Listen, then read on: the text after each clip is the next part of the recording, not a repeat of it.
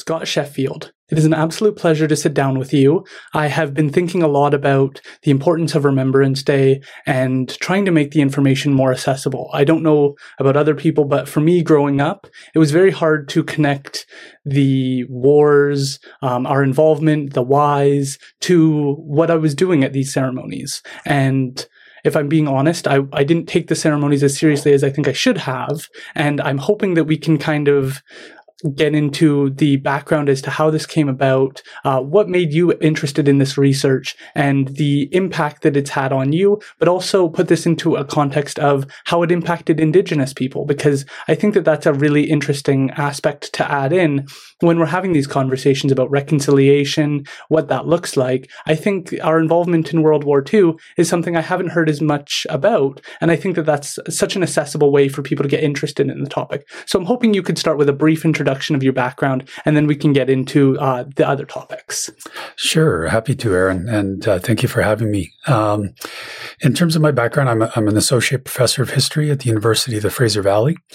I originally grew up in Cranbrook and then came to Victoria and then on to Ontario to complete my education.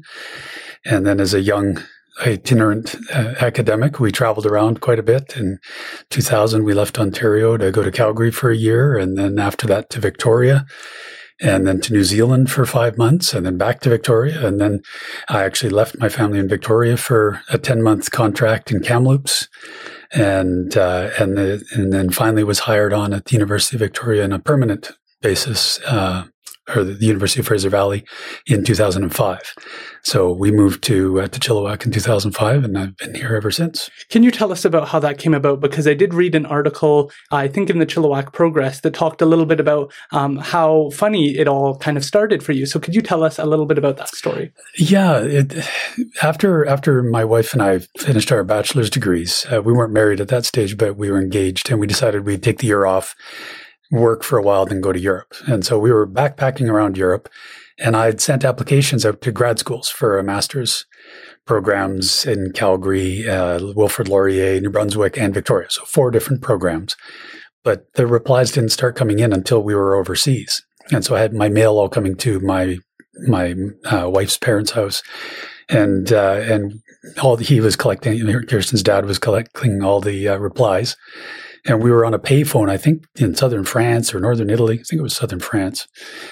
And we didn't have very long to talk to them. And he said, okay, here's the deal. I've got these 3 replies.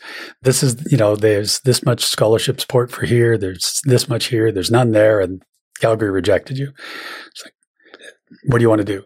And I sort of had 30 seconds to think, okay, because I proposed a different topic for every place I was going to go, because you always propose a topic that suits the people, the specialists there that you would like to work with. And it just made sense for a variety of reasons to choose to stay at UVic. And that was the one place that the topic I'd proposed was to explore the issues around Indigenous people in the Second World War. And if I'd chosen to go to Wilfrid Laurier that year instead, I would have been doing something entirely different. And I would never have found this topic, that has in many ways come to define my at least my academic career. And what was that process like? Did that excite you? What made you choose that topic area? I mean, it's an interesting question. This would have been the late 80s, early 90s when I was an undergraduate at UVic. And I was always interested in military history in particular. And that's what I took as much of it as I could during my undergraduate years.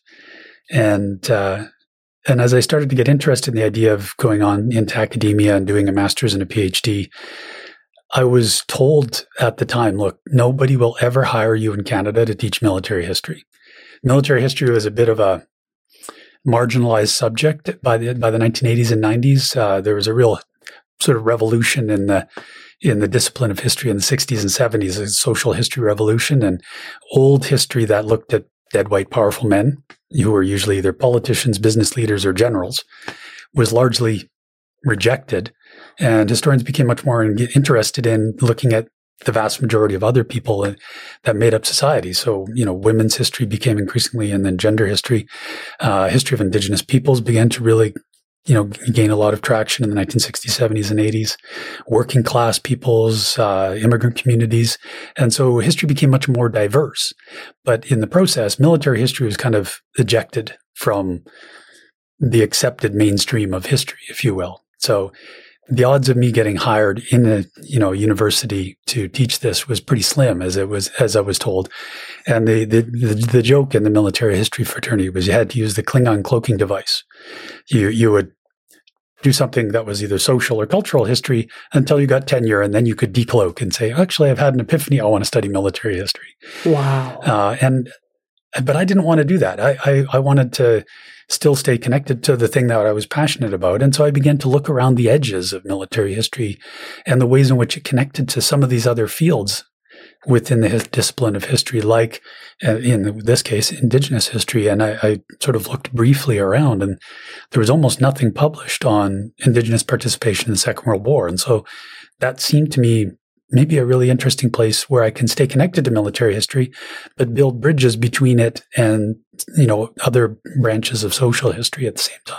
Right. So that sounds really interesting to me that you're saying that we've moved away from that, because I do feel like my understanding of what the sacrifices were, how they impacted our society, that was the part I felt like I missed from a lot of my education. Would you be able to perhaps steelman the position of why we should have more understanding of military history? Because it does seem vastly important when you think about how that we were involved in World War I, World War II, how we were involved in these events, but not understanding kind of that background. Could you tell us why we might want to encourage that type of education more in academia?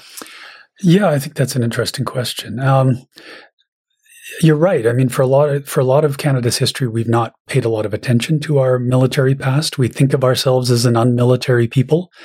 And particularly in the 1980s and 90s, we thought of ourselves as a peacekeeping nation, not a warrior nation, if you will.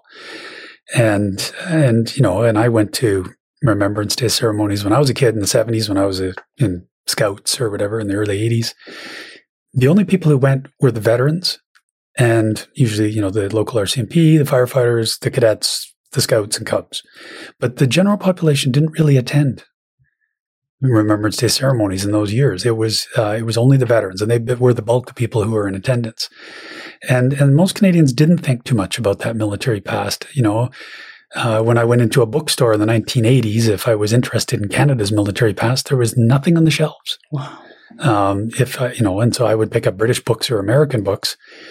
And it's still to this day, it's sort of a scarring experience, I guess. But I would look to the index first, look up Canada, and see the 3 or 4 times it was mentioned. The reality was our stories were not being told about those events, and that was part of what drove me, I think, and interested me in this. I think the war is actually not, I mean, all of the wars have been incredibly important to the development and shape of modern day Canada.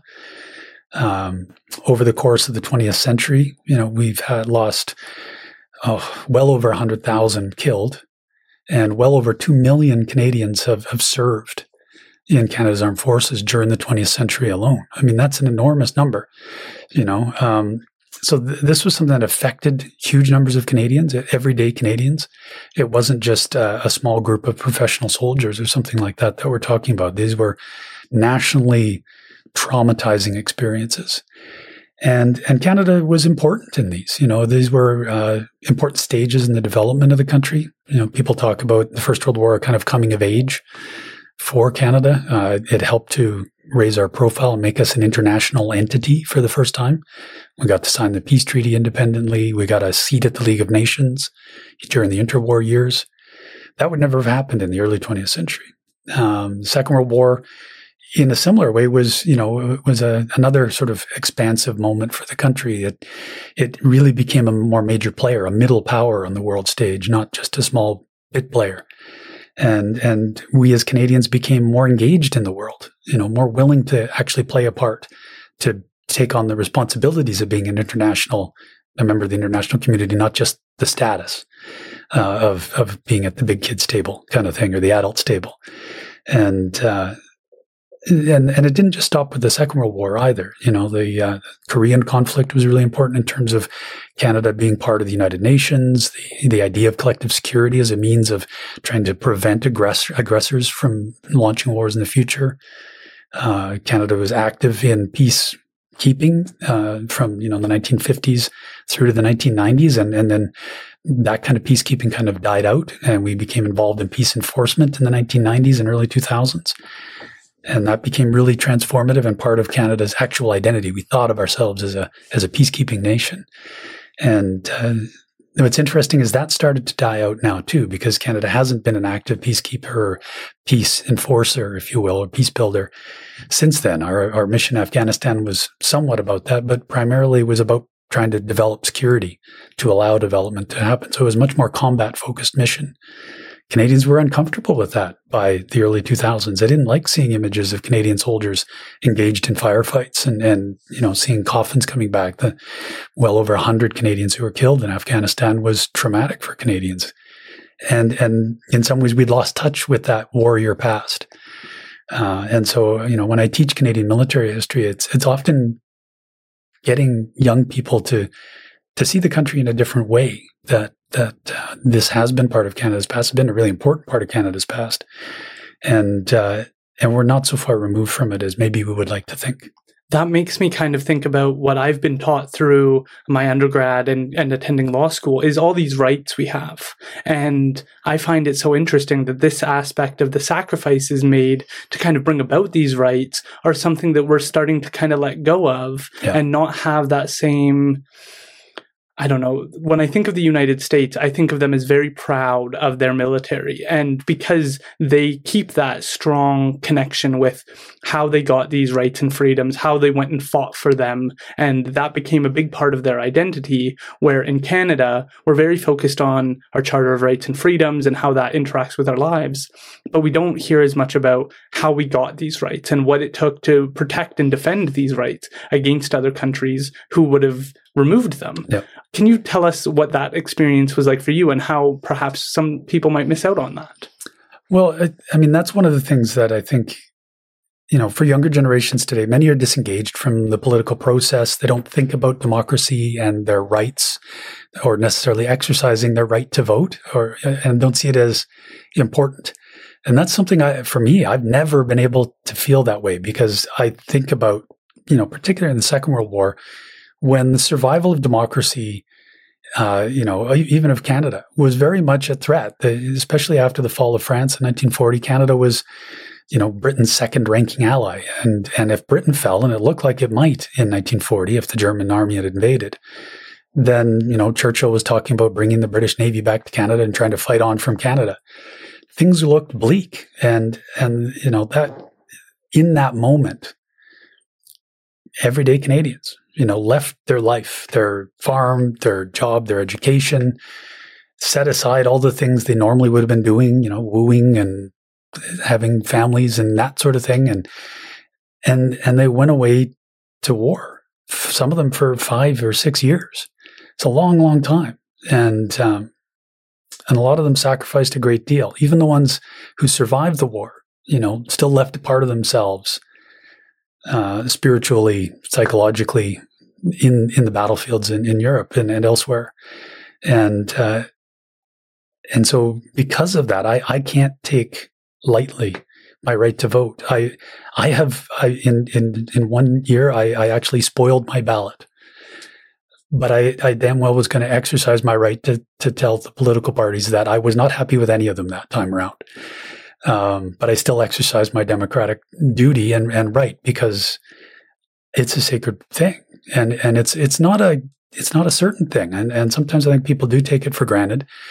But the reality is, people fought and died to ensure that we can do this.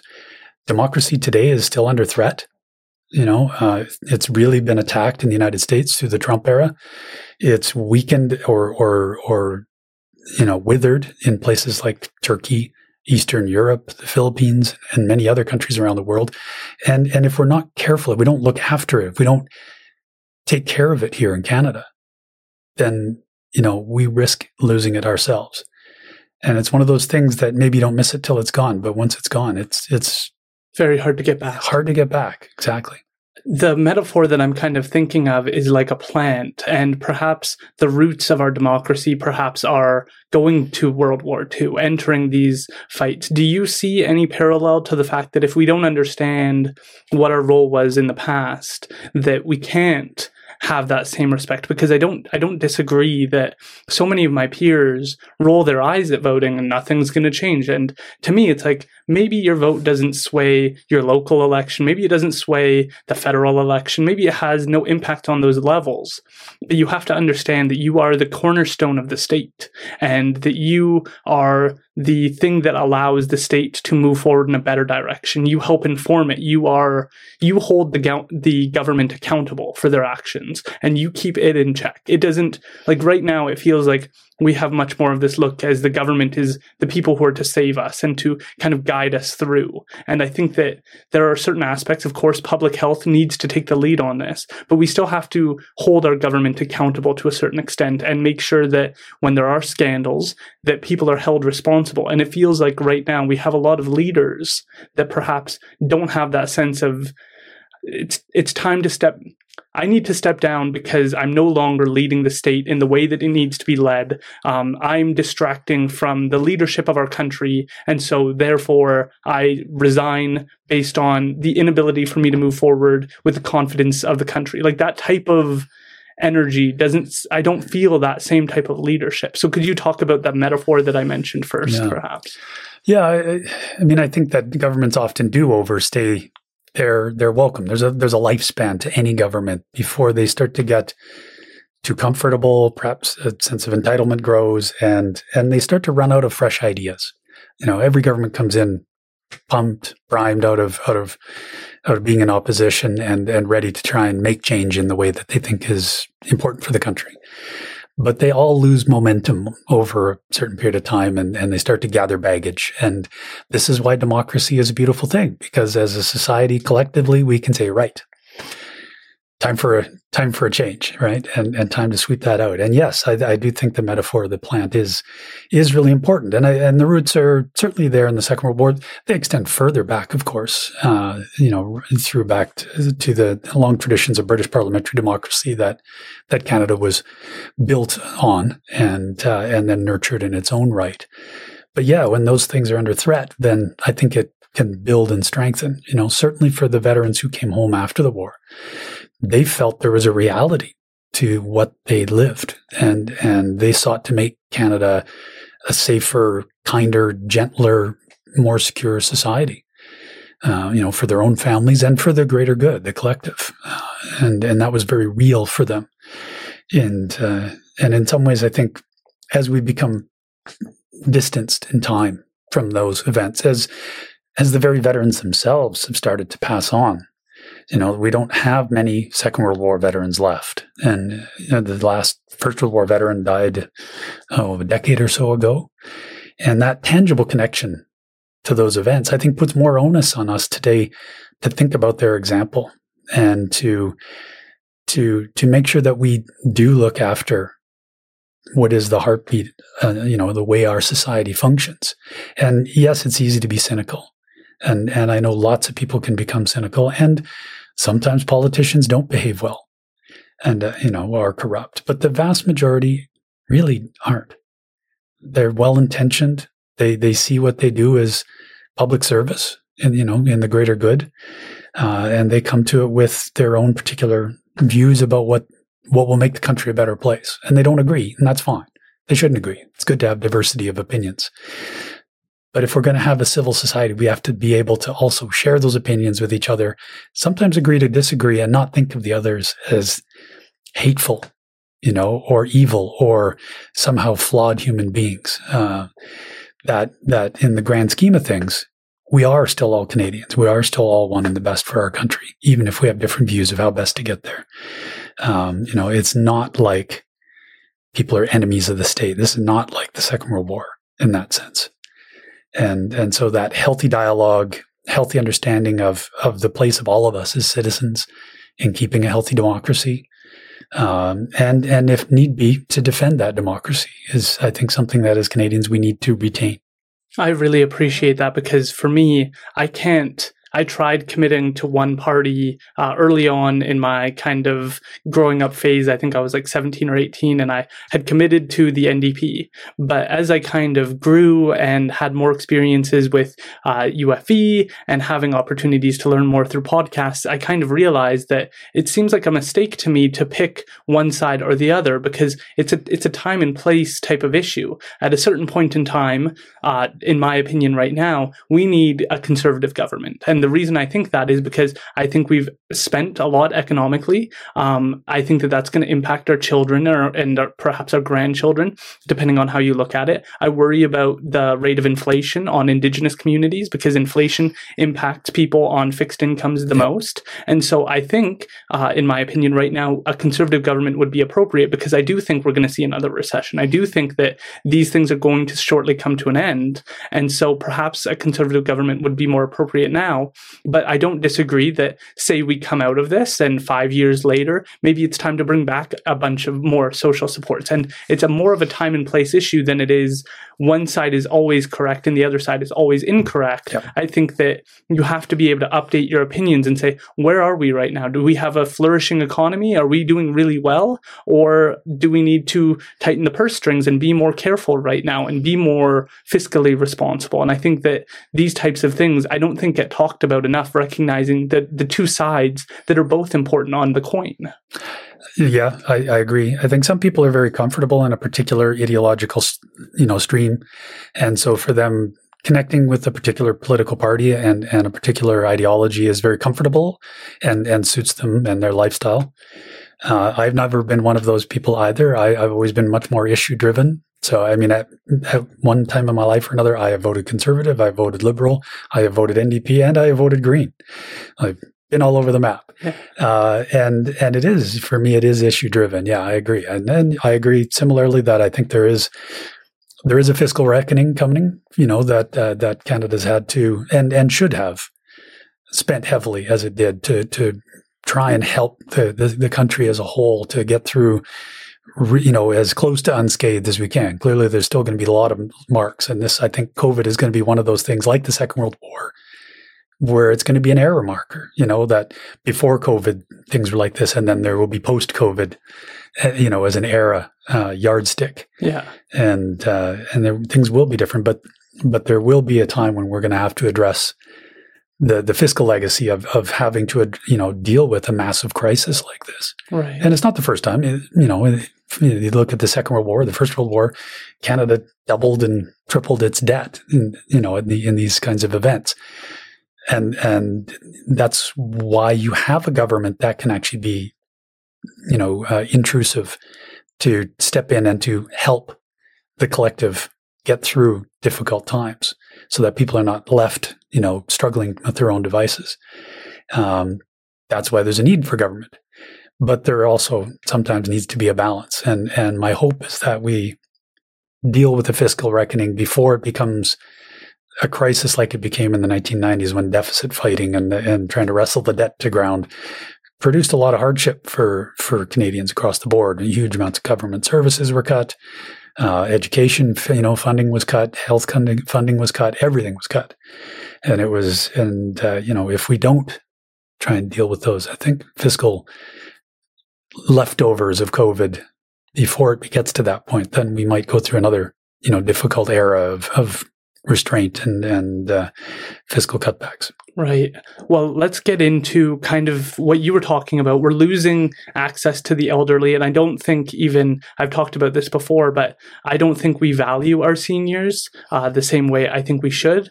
And I think that Indigenous culture actually sets a good example on how to approach elders and how to look to them for wisdom, information, knowledge. So can we start perhaps with the First World War? And could you tell us about things you would want listeners to know? What would you want them to get out of it, because we don't have access to anybody to be able to share stories? What do you think listeners should take away from the First World War?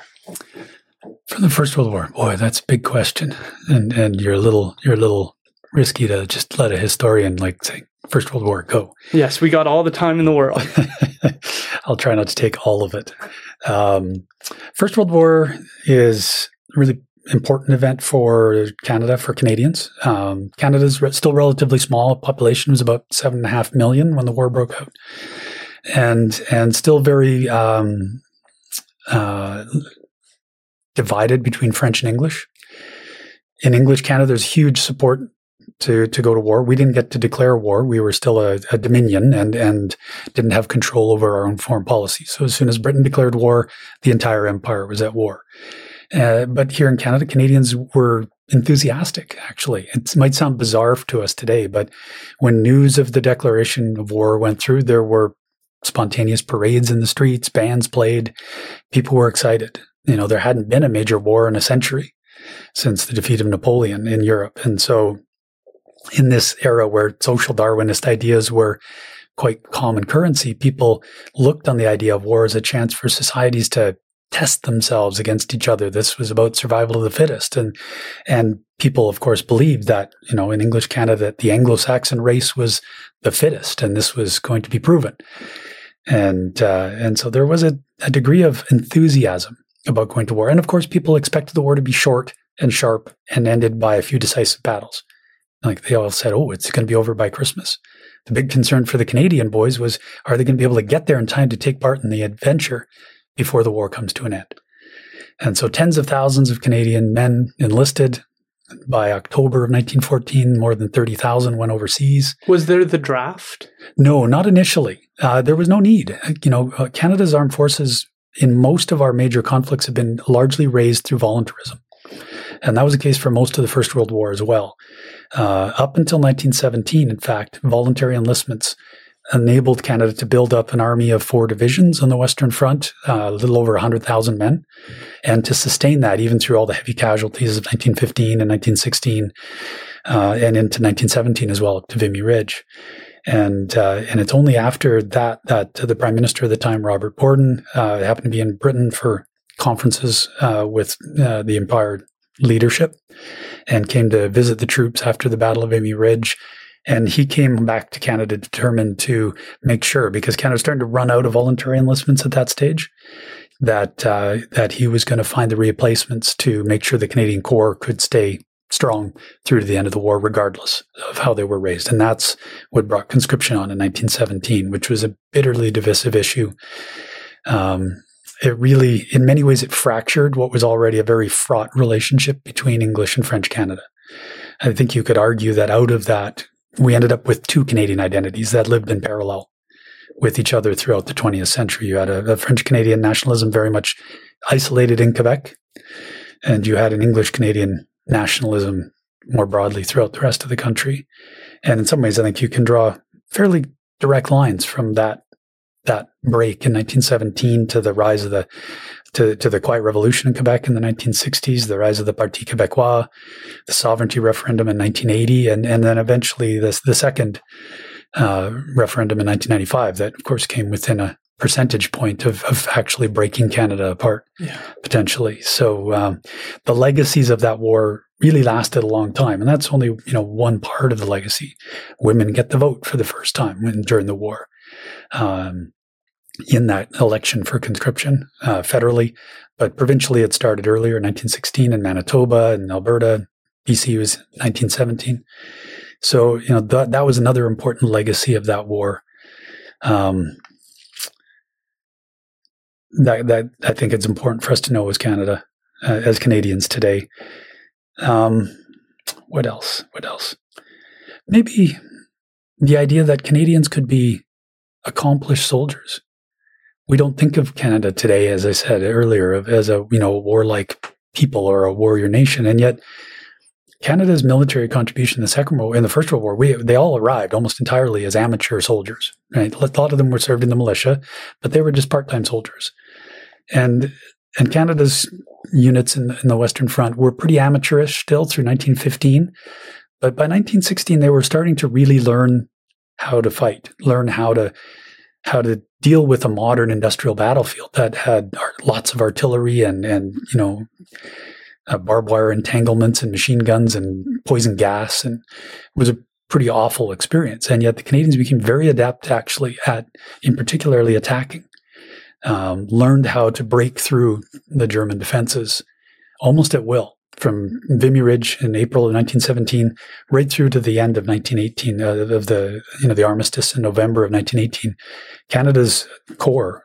on the Western Front became an elite attacking formation within the British Expeditionary Force and was famous. I mean, Vimy Ridge, we all remember today. It's symbolically important, even if it wasn't necessarily strategically a big deal. It didn't really shorten the war any day or anything like that, but it's come down to us as the kind of symbolic shorthand of what was in some ways a remarkable accomplishment for Canada at the time, that, you know, Canadian soldiers were seen by both their enemies and their allies as some of the best and most effective soldiers of the First World War. Could you tell us about Vimy Ridge? Sure. Yeah, Vimy Ridge is a high point of ground in northeastern France. And it had been in German hands since the early part of the war, late 1914-15. The French army had tried twice to take that back in 1915, lost over 100,000 men trying to do this. And the Germans had spent all the years since more heavily fortifying it and really considered it impregnable. And so the Canadians came into that sector of the front in the winter of 1916-17, spent months preparing. They knew they were going to be attacking it at some point in the spring. They dug miles of tunnels in the chalky soil underground. Literally, they're called subways. And if you go to Vimy Ridge today, some of those subways are still accessible. You can do a public tour, and it's quite remarkable. They're tight, you know, you can imagine hundreds of men hiking through these tunnels with big packs and rifles. There were huge underground caverns that were dug out where an entire battalion of 700 men could wait to go up, you know, into the front lines, safe from enemy fire. And there was huge amounts of preparations. All kinds of guns were brought in. The Germans knew they were coming. And yet on the day, Canadian artillery fire was superb and the tactics were well developed and well designed. And they managed to roll through the German defenses and capture the entire ridge, almost entire ridge, within a matter of hours. In fact, there were a few chunks that held out for a day or two afterwards. But it was a small part of a larger British offensive that mostly didn't go very well, except for the capture of Vimy Ridge. So it was the first time that the Canadians really got a lot of press. It was Easter Monday, and the French press called it, you know, Canada's Easter gift to France. And the press in London made a big deal of the Canadians. Canadians back home were super proud of it. And the soldiers themselves knew that it had been a real accomplishment to take this. So it sort of announced their arrival, if you will, as an elite formation on the Western Front. But it's one of those things, it wasn't that big a deal in the broad realm of the First World War as a whole. And it wasn't a certainty after the war that Vimy Ridge would become the site for Canada to build a memorial and to remember its sacrifices in the Great War.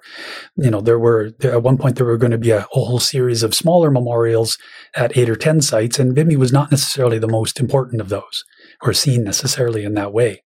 And the decisions eventually evolved to the point where they were only going to build one memorial, and Vimy Ridge was determined to be the place to build it. Right. And in part because of that, when that massive and stunning, you know, limestone memorial was unveiled in 1936. That became the focal point of Canada's memory. And so when students come into my class today, they know Vimy Ridge. They don't know any other battle of the First World War that the Canadians necessarily fought in, but they do know Vimy Ridge. So I sort of feel badly because on the one hand, I'm dismantling a little of the mythology of Vimy Ridge and telling them these sorts of things, but also broadening their understanding of how the Canadian Corps got to be successful at Vimy Ridge, you know, through the long, hard classroom on the Western Front.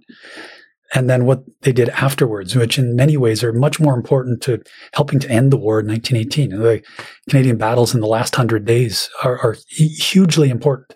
The Canadian forces were like the spearhead of the Allied armies, fighting in some of the most difficult parts of the line, always achieving their objectives, capturing 10% of all of the prisoners that all of the Allied armies captured in the last 10 days, even though they made up probably 2% of the actual numbers. You know, they really punched above their weight class. And so that for me is the most important part of the First World War, is how adept, how proficient, how professional they had become.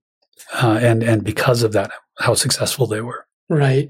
Could you tell us a little bit about how the First World War came about. What caused, you mentioned a little bit about social Darwinism as a motivation for Canadians to want to get involved, but what caused these issues? Because my childhood self, when I was sitting in these classes or learning about the war, was like, well, if I was there, we would just avoid war because that's silliness. And why would you send soldiers out? And like the politicians are sitting at home making their decisions, and we're sending out vulnerable children, young people, to go out and fight. We should have just avoided all of that, and we could have just been so much smarter.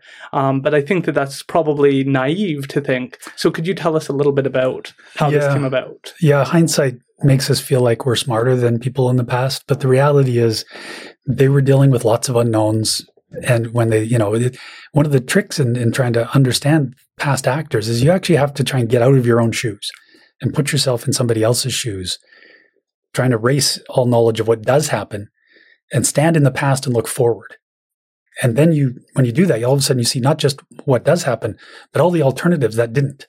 The dead ends, the errors, the lost hope, lost causes kind of thing that never did take place. When you stand in the future or stand in the present and look back, it all looks like a much clearer, more straightforward line. And so putting yourself in that past, you can see that there, lots of people were making decisions and making what we can see now were mistakes or fateful decisions that helped lead to war. But the conditions in Europe before the war were such that in a lot of ways, the continent was kind of primed for it. All the different nations in Europe were in a period of intense nationalism in all the different countries, but also intense militarism. They felt all of them threatened by their neighbors, and so they built strong militaries, which of course made their neighbors feel more threatened, who then built strong militaries so they felt better. And there's a real arms race going on. Germany is a rising power in Central Europe, is building a navy to challenge British naval dominance. France wants to get back Alsace and Lorraine, two provinces it lost in a war with Prussia in 1870. Russia is a giant behemoth on the east, but it's not very well organized. And so all of these countries have huge militaries. Germany's standing army is well over 800,000. And the countries have also instituted conscription, peacetime draft. So every young man would go into the military and spend 3 years in the military, 2 or 3 years, and then they would return to peacetime life, but they were liable to be recalled at a moment's notice. So France, Germany, Austria-Hungary, Russia, Italy, Britain, all of them had the capability, Britain less so, of ramping that peacetime professional army of hundreds of thousands of men up into the millions in a matter of weeks. So they were kind of primed. And then the other thing that we often point to is that there's in part because these countries felt insecure, they looked to build alliances so to help make themselves feel safer. And so you had two different armed camps essentially in Europe. You had the Triple Alliance of Germany, Austria-Hungary, and Italy. And then opposing them were Russia and France in a very close alliance. And somewhat loosely connected to this was the British Empire in what was known as the Triple Entente. And so those two armed camps are kind of staring at each other. And what happens then is in the summer of 1914, in the Balkans, in the Bosnian city of Sarajevo, the heir to the Austro-Hungarian Empire is killed by a Serb nationalist. And Serbia is an independent nation next door, but Austria-Hungary decides it wants to swallow it up in retribution for this. And so it asked Germany if it's going to have its back, if it pushes this, because they fear Russia might want to get involved. Russia has interests in the Balkans. So Austria-Hungary, the Germans say, yep, you go, no worries, we got your back. Austria-Hungary starts to mobilize, issues an ultimatum to Serbia, and it's like dominoes falling. Russia then threatens Austria-Hungary and says, back down or we're going to start mobilizing. They start to mobilize. Germany then threatens Russia. We're going to mobilize. They start to mobilize. Then France mobilizes. And so all the dominoes fall. And there'd been crises like these before, but always, and sometimes it came to brinkmanship, sort of international chicken and saber rattling and you back down or I'll go to war. No, you back down. Somebody had always blinked before. Well, in 1914, nobody blinked. And so the Germans wound up launching their forces through Belgium and into France, trying to defeat France quickly, and that brought Britain into the war because it had signed a treaty to protect the neutrality of Belgium. And so on August the 4th, Britain declared war, and we found ourselves in it. Wow. That is just hard to imagine. And the way you lay it out is just so clear.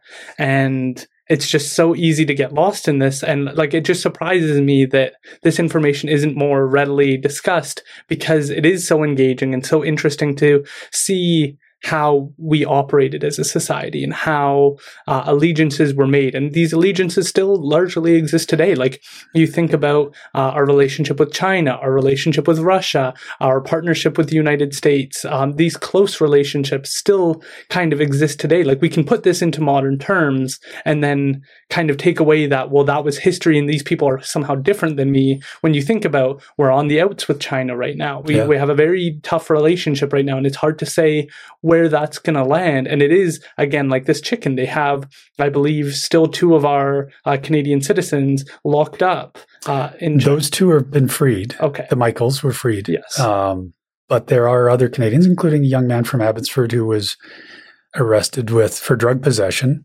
but who has been given a death sentence for this. Yeah.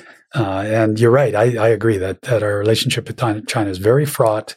And it's hard to see where this goes in the future, but these alliances do exist. Canada remains part of NATO, North Atlantic Treaty Organization. We remain connected to Europe. We have Canadian soldiers who are in Latvia and Estonia and Lithuania, trying to help those countries feel less threatened by Russian aggression and actions, because Putin is, starting to rumble and try to rebuild kind of Russia's military and political clout back to where it was during the Cold War. And so there, it is uncertain times, and our alliances remain really critical to us. And again, all the more reason why it's important we think of ourselves not simply as peacekeepers, but, in times of war, Canadians have always stepped forward and carried their weight. Right. Just a really quick question, and then we can get into the Second World War. Sure. So from my understanding, Israel still has a conscription process for their young people.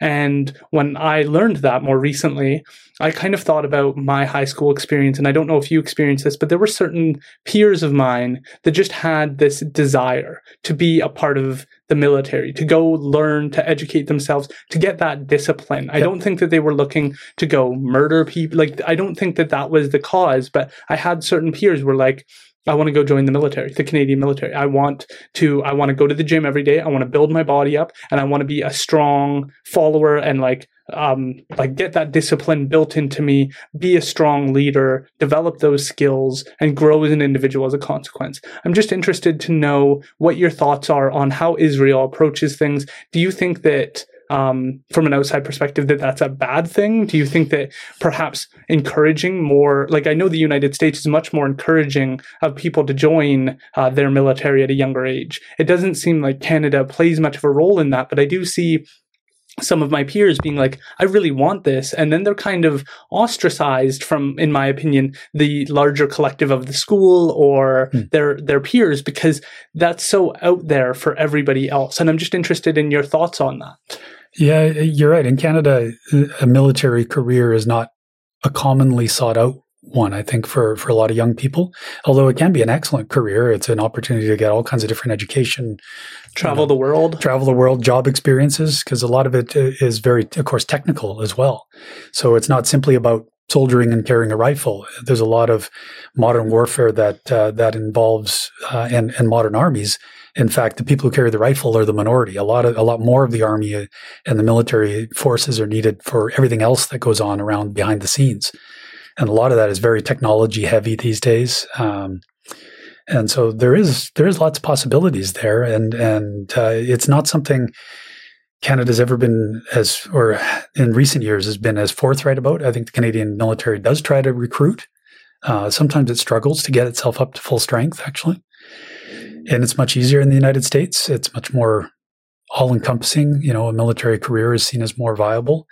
There are countries like Israel that maintain conscription, in Israel's case, because it feels still surrounded and threatened by enemies. But they're not the only ones. Switzerland does. We think of Switzerland, of course, as the paragon of neutrality. But what sustains their neutrality when they're surrounded by large and powerful neighbors is, and has traditionally been, conscription and a very powerful military. for the size of the country.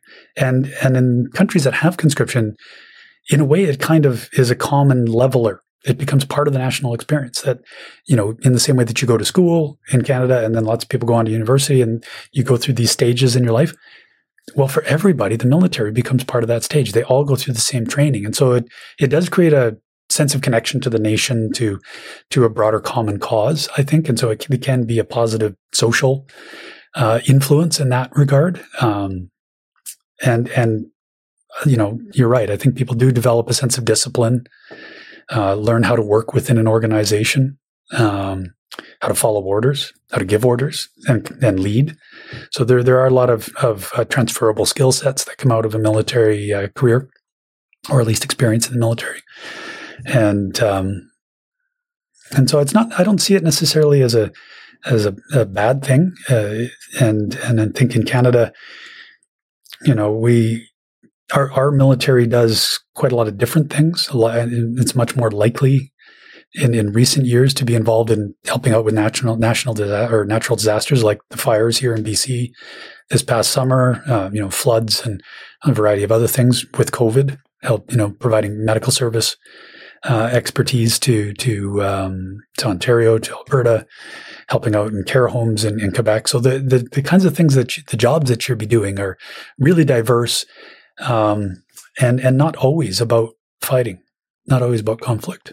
Those skill sets are important in a lot of different kind of crisis situations. I don't disagree. And when I think of part of the reason I thought you would be such a great guest is because to me, you are the steward for the history of all of these role models, all of these people who were willing to put their country, to put their children, their grandchildren above themselves. And to me, that is a role model. And it wasn't always clear that you were going to return home, and that's the ultimate sacrifice. And I've had the pleasure of having Bill Turnbull on, who's the owner of the Town Butcher, and he wanted to serve in the military. And the kind of common theme I've seen among people who are open to joining the military or who have served is this intense amount of honor and responsibility to their community, this sense of it is the collective before myself. And not everybody has that. Not everybody needs, we can't all be identical in certain ways, but the qualities that I think that you get out of this is so valuable. And once I started looking at role models, I started to realize that there are role models throughout history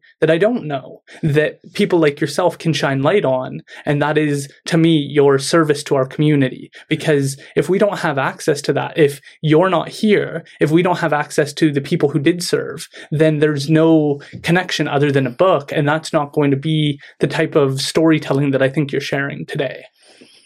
Storytelling is at the heart of being a historian. In some ways, it's one of the great pleasures of being a history teacher is actually being enabled to share stories. So for me, I enjoy lecturing. I enjoy the performative elements of it. I like sharing engaging, funny, and sometimes emotional stories from the past. And I think that helps students, you're right, to connect in a way that reading about a thing, an event or a person may not always have the same kind of level of connection, perhaps. I don't know if I want to take on all the responsibility of being a steward for the memory and sacrifice of veterans, but I certainly do try and do my bit for the greater good if in that way as best I can. I've never served in the military, so I don't have firsthand experience. My knowledge is book knowledge, and unless you have served, particularly served in combat, you can't fully appreciate that experience. It's a bit of a kind of a Rubicon you can't cross without having been through it, and so it's hard to get students even close to that line. Sometimes we live, thankfully, in a peaceful country with relatively boring politics, which I always tell people is a great gift, because if your politics are more interesting, it may not be as peaceful. And so the people are a long ways removed from these stories. Not many people hunt anymore as well. Like I grew up in Cranbrook, everybody hunted. I grew up being used to using firearms. But when I went away to Ontario to teach in, a university in Southern Ontario in an urban center, nobody did. Nobody had even touched a gun. And so they're even that one bit further removed from the ideas and the, you know, the reality.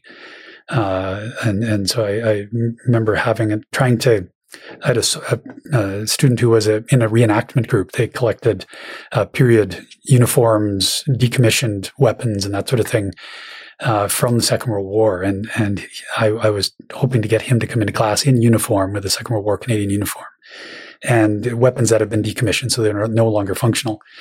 And there was no possible way to bring those weapons on campus, even though they were no longer functional. In the 1990s, it was seen as too soon after the massacre at the École Polytechnique in Montreal, and people thought I was crazy to even suggest it, and I can remember thinking, well, that's all the more reason why.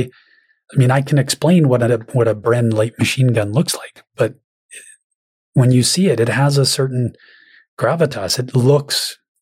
You can. It exudes a lethality, you know, that its purpose is for killing, and that whole idea that war at a certain level is about killing the enemy, and that is its ultimate purpose and its most terrible purpose for those who have to actually do the pulling of the trigger. Putting yourselves into those shoes, if you've never touched a gun, you can't even imagine feel the weight of it. It's just there's so many barriers to trying to connect people to that experience.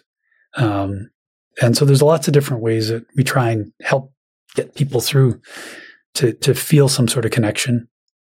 One of the things that I do with my Canadian military history class is there's an amazing collection of letters and diaries and other documents that have been collected and digitized at Vancouver Island University. It's a Canadian Letters and Images project.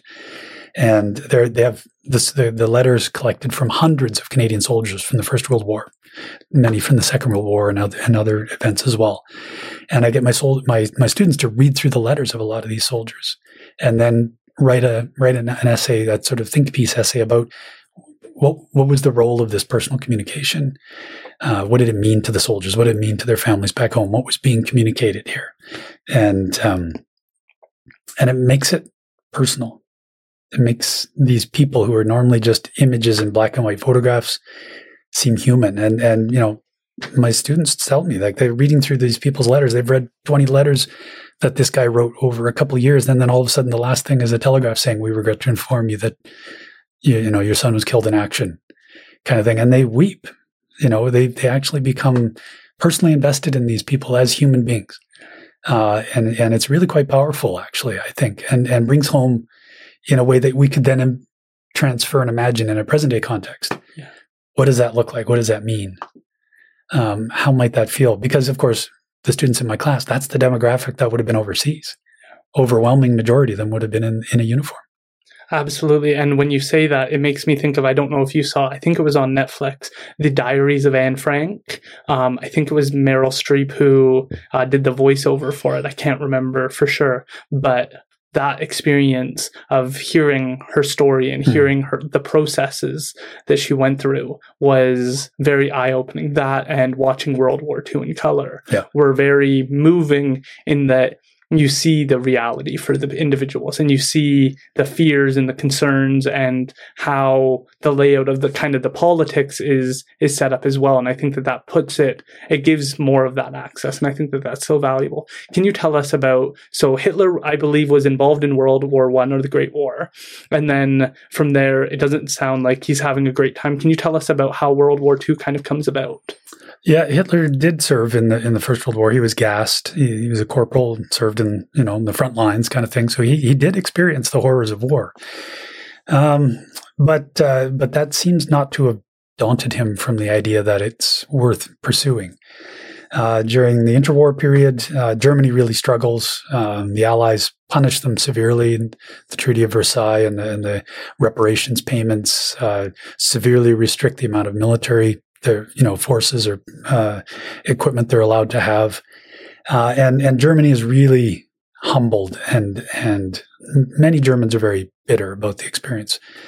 Many veterans feel they were stabbed in the back by socialists and communists, at home, who rioted and sort of forced the German government to bring the war to an end in 1918. But the reality was Germany was also badly defeated by that stage, And so the Weimar Republic that grows through the 20s is a somewhat fragile, not very healthy thing. Its democracy is fragile. There are violent elements within that society, and some of them gravitate towards Hitler and the National Socialist Party that he develops. He tries to create a coup at one stage unsuccessfully and winds up getting busted for that and serving some time. But eventually he comes back to the political game and achieves increasing support, as a far right-wing nationalist party in the early 1930s, particularly because Germany is heavily hammered by the Great Depression.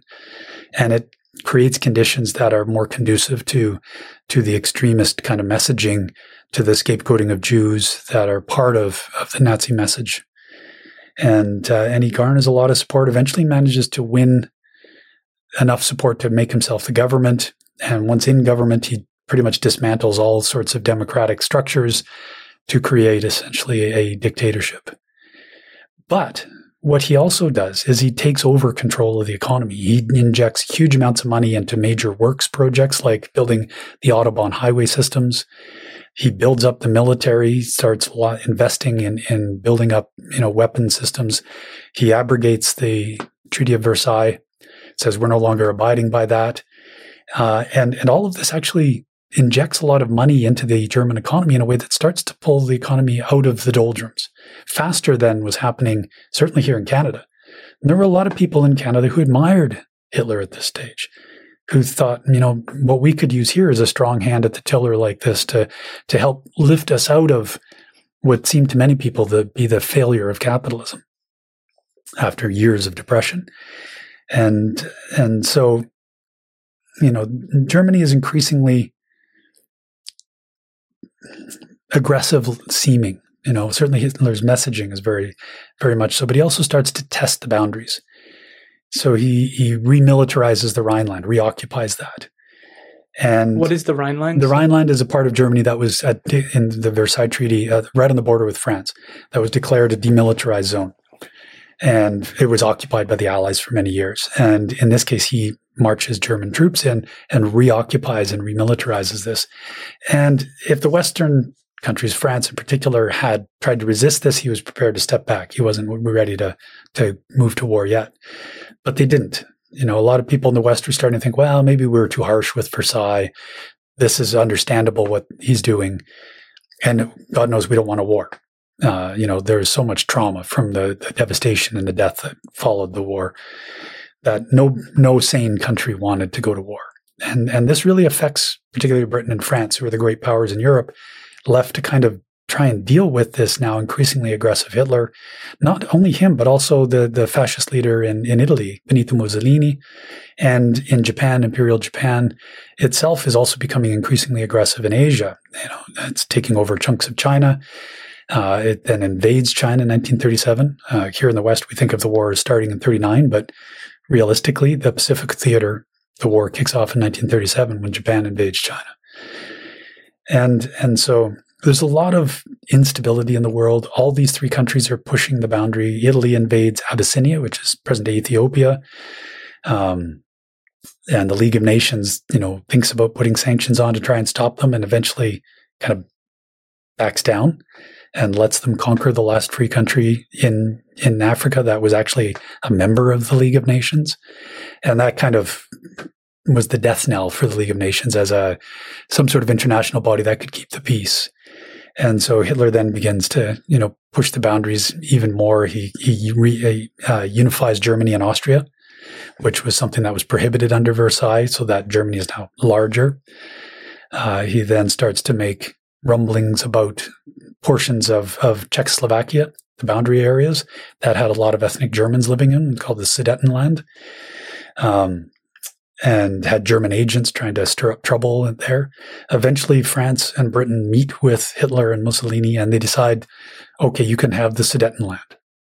They don't even invite the Czechoslovak leadership to the table. This is the height of appeasement, right? This is, if we just give them a few things that they want, they'll settle down and we'll have peace. Unfortunately, all the appeasement sort of policies did was to embolden the aggressor nations even more, because as soon as the Sudetenland was gone, Germany, in fact, invaded the Czech half and seized it right away and turned the Slovak half into a protectorate. And at that point, the Western Allies like, okay, we can no longer trust a word he said. You know, if anything further happens, it's time to stand up to Hitler. And so in the summer of 1939, Hitler decides that there's a chunk of Poland he wants. He starts making threatening noises towards Poland. France and Britain say, we guarantee Poland security, that if you invade, we will declare war. And Hitler doesn't believe them. He still thinks it's a couple of years before the Western Allies will stand up to him. And so he concludes the Pact of Steel with Stalin and the Soviet Union, and the two of them invade and share Poland between them.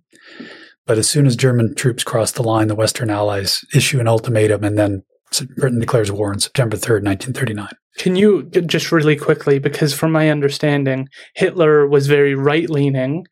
He was very against communist ideas, but he partners with Stalin, who's the ultimate left-leaning person in terms of communism. Can you just share a little bit about that, and then please feel free to continue. The Pact of Steel really catches everybody globally by surprise, because you could not imagine stranger bedfellows than Adolf Hitler and Joseph Stalin. One a communist, the other a fascist, both at the extreme opposite ends of the political spectrum. Both saw each other as an enemy. But in this case, they made common cause because both wanted to carve up Poland in between them. But I can remember there was a great British satirical cartoon that came out in the newspaper showing the two of them shaking hands together and, you know, both of them holding a knife behind their back kind of thing. It's, oh, the scum of the earth, I see. Oh, yes, the spawn of the devil, you know, making a deal with the devil. Both of them thought they were. Yeah. But it was a short-term thing because, of course, Germany will eventually invade the Soviet Union in the summer of 1940. Right. And please feel free to continue. Yeah. Anyway, the war breaks out in September of 1939 in Europe. Canada isn't automatically included in the war by Britain's declaration. And so the Canadian Parliament is recalled because it was in recess at the time. It took about a week to get everybody together. It was briefly debated in the House of Commons, and then a near unanimous declaration of war was passed by Canada on the 10th of September. Who was the Prime Minister then? Prime Minister is Wilfrid Lyon Mackenzie King. Okay.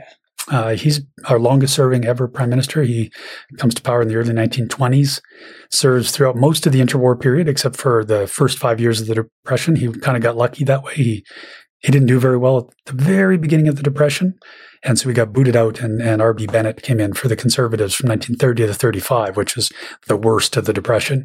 And then Bennett was turfed out because he didn't fix the Depression. And Mackenzie King came back in, not because people loved Mackenzie King, but because he wasn't R.B. Bennett, mostly. Oh, interesting. And then King stays in power until 1948 when he retires. Wow. And so then what happens? So what, we unanimously agree to go to war. Very nearly, yeah. The only dissenting vote comes from J.S. Woodsworth, who's a member of the CCF, the Cooperative Commonwealth Federation. It's a foreigner of today's NDP, who is a real pacifist. And for him, philosophically, he can't go there. But the rest of his party, votes in support. But it wasn't a given that Canada was going to come into the war, especially with Mackenzie King at the helm. But through a lot of the interwar years, Canada was quite isolationist. The war was scarring.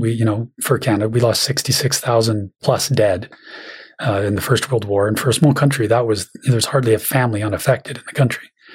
And so people didn't really want to go fight other people's wars through the 1930s. It's one of the reasons why we were happy to have the status of sitting at the League of Nations, but we didn't want the responsibility of collective security.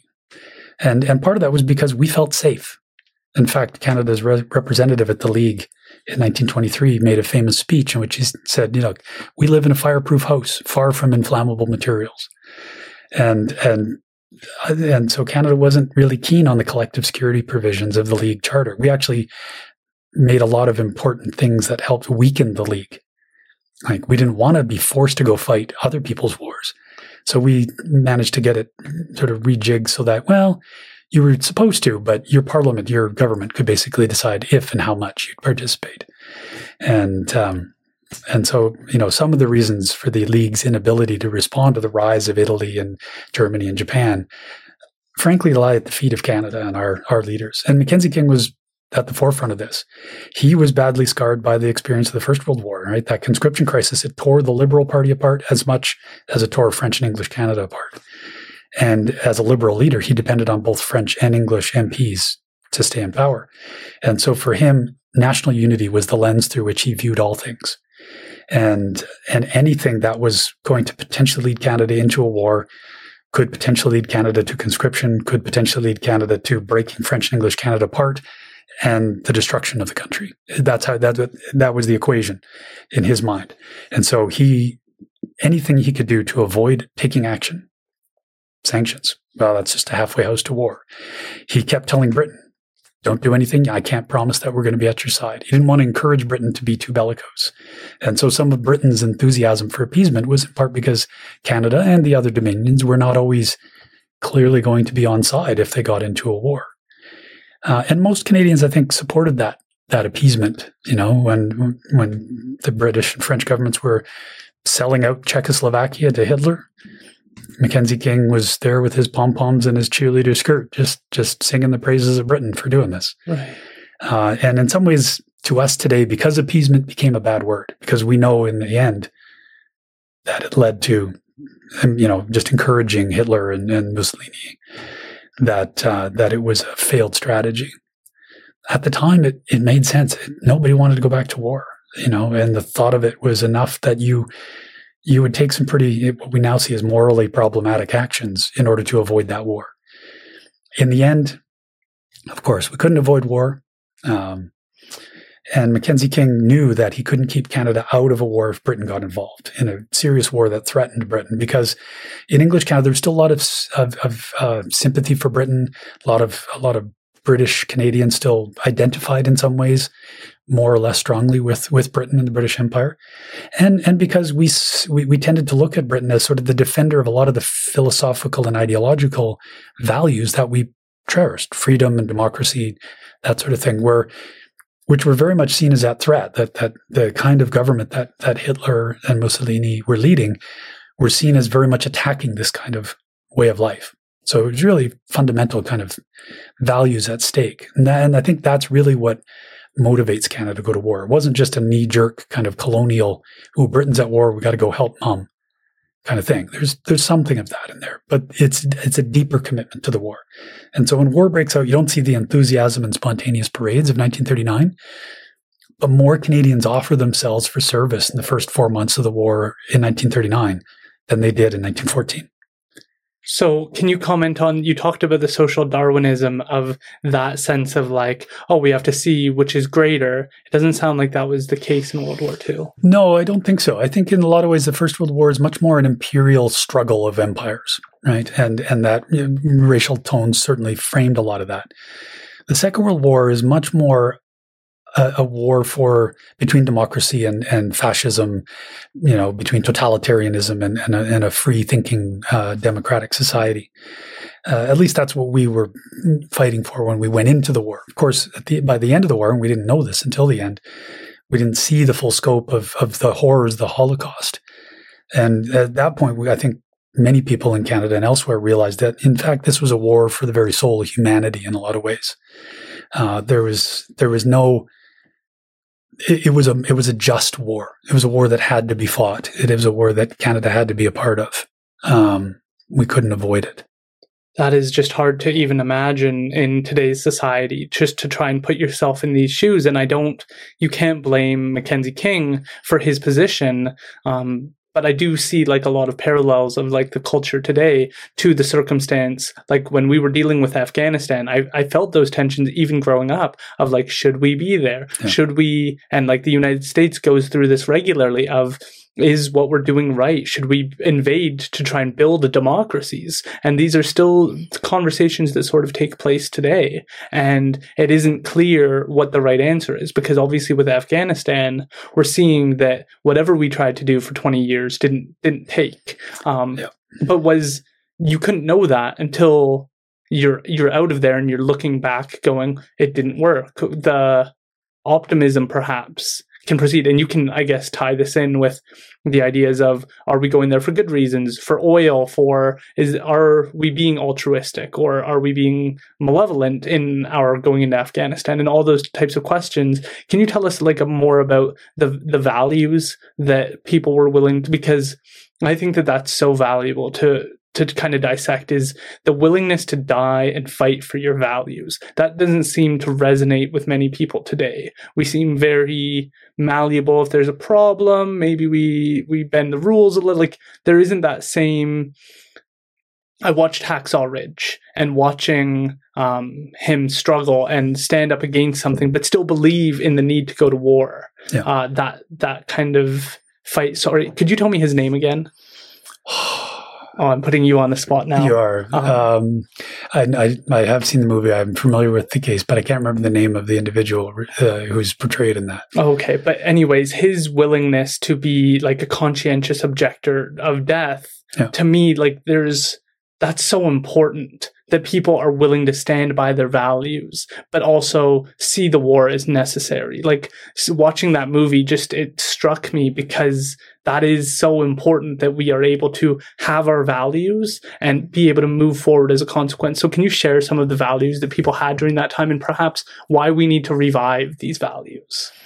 Well, I think we still feel these values. It's just events like a global total war bring them into sharp crystal focus. And when they're at risk, when they're really, really genuinely threatened, I think it's harder in, the contemporary context, when they don't feel so threatened. And so we aren't called to take a stand in a way. In 1939, Canadians are called to take a stand. And it is clear, maybe not initially, because initially, Canada tries to fight a limited liability war. It's Mackenzie King. Again, it's always everything by half measures. And in part, his half measures helped keep French and English Canada together and united. But once France falls, then it's a war for survival from then on in. And everybody is involved. Canada's in a total war. We enlist huge numbers of men. And again, mostly volunteerism. The vast majority, 11 million people live in Canada in 1939. And 1.1 million Canadians would put on a uniform during the Second World War. So 1 in 10 people.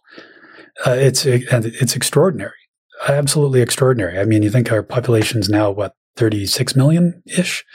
So it would mean 3.6 million Canadians. That's almost impossible for us to imagine in a contemporary context. But if there was an existential threat, and it was required.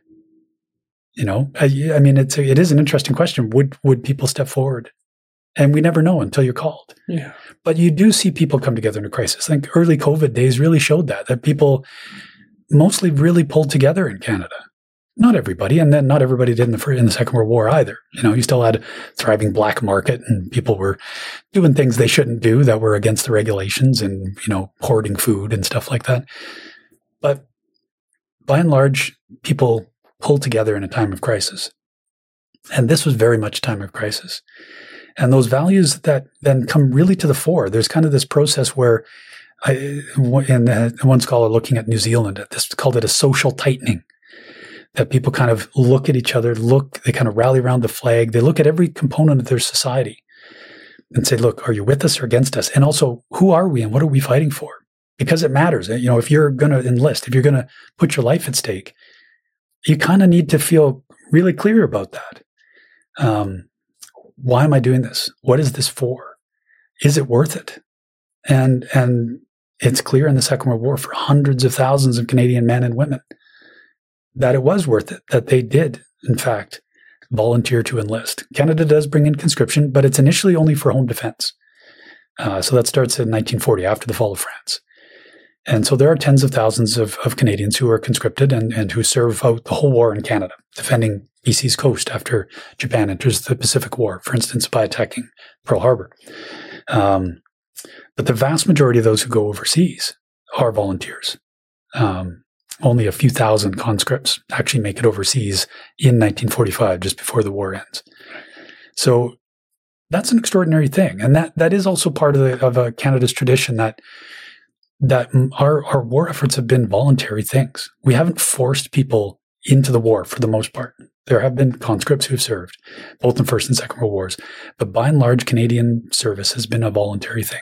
And so that draws people in because they see their values at stake, things that are important to them. If they believe in democracy, if they believe in freedom and the equality of humanity, those were the things that people said they were fighting for in the Second World War. Those were the things that were quite clearly at stake in the war against the fascist states. If we had the same kind of existential threat today, I think Canadians do value the values of and moral structures of our society, of democracy, of change through political, action, not violence, of equality of voices across the board, of different genders, different sexual orientations, ethnicities, faiths, that everybody has a right to a say. Everybody has a right to their beliefs and their values. If those are genuinely perceived to be threatened, that changes the equation. And that's not to say that everybody goes to war as a crusader. I often tell my students it's worth keeping in mind that the target demographic of militaries the world over has always been your 18, 19, 20-year-old male. There's a reason for that. That age, you're bulletproof, you think you're indestructible, and you're still impressionable and impulsive, right? You don't always wisely consider all the potential consequences of your choices.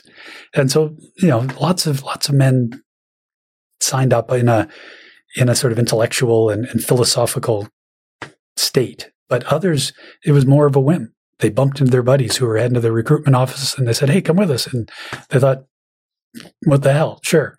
And they just popped in without really thinking about it. So not everybody gives it a lot of thought. I don't want to give that impression. But, obviously for many men who did enlist, and women too, it was a carefully considered decision. They spoke with their family members about it. They spoke with their pastor about it. They participated in public discussions and debate. They read the newspapers and tried to understand what was going on in the world. And so they came to it as a considered action.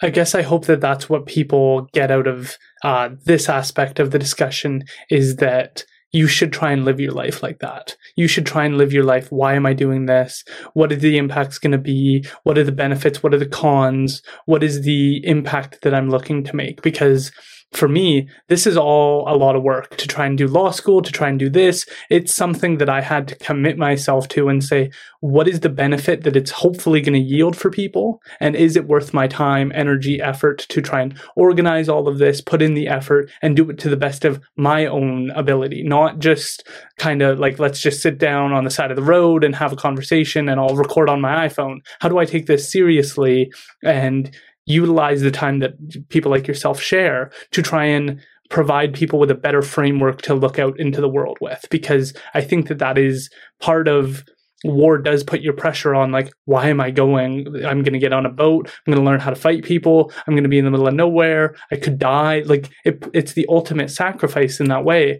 And if you even have half of that mindset, even a quarter of that mindset, I think your life is going to be so much more meaningful when you're putting things into the perspective of, is what I'm doing going to help my family? Is it going to help my community? How could I make it do those things? How can I rearrange my world in order to have a lasting positive impact? I'm not perfect. Nobody's perfect. But how can I move forward, at least pointing in that direction? And I think that gets so lost on so many university students that are like, I'm just going to go work at this place, and I don't know why, and I just want $70,000 and to do minimal amount of work. And it's like, you may be able to live your life like that, but that's not going to give you that legacy that gives you such a meaningful outlook on the world, and that makes you go to bed at night not stressed about things because you've got your priorities in order. And I think that's where right now it feels like people miss out on that. And that's why I asked about conscription and whether or not that would be beneficial, is because I have a lot of peers who attended university who didn't do it with any mindset of where they want to go with it, what their goals are, what their aspirations are, why it matters to their family, to their children. Like all of those organized thoughts don't seem to be there. But when you're looking at your family and you're saying, I might not come back, but I love you and I wish you guys all the best and I'm doing this for you. That puts everything into perspective. Yeah. And I think that that's just so important for people to try and take away. Why am I going to university? Why am I working at this job? Why am I doing the things I'm doing? Am I treating my family right? Could I fix the relationships with my family if they're not good? How do I go about doing these things? And that's kind of what I hope people get out of this. A certain living with intention and being engaged in the process as opposed to having it happen to you. Exactly. Yeah. So could you tell us about how this war, some of the events, how Canada was involved, and then we can move into the Indigenous side and the more British Columbia side. Sure. The Second World War becomes actually far more transformative in a lot of ways than the First World War was. As I said, a huge number of Canadians enlist and served all over the world in every theater of conflict in the air and on the oceans and on the ground. In particular in Europe, the majority of Canada's focus was in Europe and in the Battle of the Atlantic as well. And so most Canadians, for them, the war was looking east. And Canada poured enormous amounts of effort into this, not just in terms of, building up a large army again, which we did, which served in Italy and in Northwest Europe, D-Day through Belgium and the Netherlands and into Germany eventually in 1945, and suffered again tens of thousands of casualties. We also built up a massive air force, over about 250,000 strong this time, which was a huge contribution to victory as well. Participated heavily in the bombing campaigns of Germany, one of our largest contributions. And Canada's Navy massively explodes in size from maybe 10 to 12 vessels at the start of the war to over 400 by war's end. And hugely important in escorting convoys across the Atlantic, making sure the supplies of men and material keep getting to Britain and then feed the buildup to then launch the invasion into Europe in 1944 and 45. And so all those contributions on the military side are immensely important, arguably, even though they don't attain the kind of elite status in the same way that we saw in the First World War, still led to, I would argue, if anything, a greater contribution to Allied victory in the Second World War than in the First. On the home front, the war is massively transformative. Economically, it pulls Canada out of the Depression. Finally, Canada's economy doesn't get back to pre-Depression levels until 1940-41. But, our gross domestic product more than doubles during the 6 years of the war. That's extraordinary. Their full employment is reached by 1941, early 42, where literally there's a job for every single man and woman over the age of 16 and then some. Then the problem becomes labor shortages in key industries, and the government takes a really strong controlling stance in the economy, in society, to direct the war effort, to manage the human and material resources of the country. Our industries explode in expanse and in sophistication. We become very much an arsenal of democracy and also the breadbasket of democracy. Huge amounts of food, resources, salmon, timber, ore, steel, iron, and vehicles. Hundreds of thousands of military vehicles are produced in Canada during the war, tanks down to jeeps. Everything you could possibly imagine was being produced in Canada for the war effort. And in fact, more than any of the other Allied countries, we used the least amount of what we produced. Most of the rest of it went to Britain, to Soviet Union, and to other Allied forces. And so Canada's contribution is really quite important across the board, economically and militarily. And it has a real impact on Canadian society. Brings women into the workforce in a massive way, much more so than the First World War. There were tens of thousands who came into the workforce. In the First World War, there are hundreds of thousands of Canadian women who fill the spaces left by men departing for war. And not just in light industry, but, doing heavy industry, riveting and machine work. And the government even creates programs to, government-funded daycare programs, for instance, so that working mothers can actually work in a factory or a shipping yard. They create emergency vocational programs in welding and electrical and a variety of other things so that women can get crash courses in how to do these things to fill roles that are needed filled in Canadian industry. And so it's quite transformative for women in terms of being an enlightening experience. And quite honestly, Canada becomes wealthy as a result of the war. War is, in some ways, strangely for Canadians, always an economic boon for us. Canada's economy is thriving. People are investing huge sums of monies in victory bonds, war savings certificates, so that by the time the war ends, everybody's got a nice nest egg sitting there ready to, you know, build a new little house in suburbia kind of thing, while their husbands are overseas fighting and sending their pay home and that sort of thing. So economically, it's good times in Canada. And we tend to think of the sort of development of a real consumer society as sort of the 1950s suburban Leave It to Beaver kind of era. But that really starts to kick off in the Second World War. And it's challenged by the fact that there aren't a lot of consumer products around. But even still, it's a time when people are beginning to do that, particularly women, really leading the development of consumer society, finding, you know, appliances for the home and other things. And in part because of that, there is also a thriving black market in liquor and women's nylons and a variety of other goods as well that are hard to find in the context of wartime rationing and that sort of thing. Right. And so how does this sort of wrap up? So we're exiting the war, or how does World War II end? How does Hitler end up losing power? How does Japan end up falling? How does that all come about?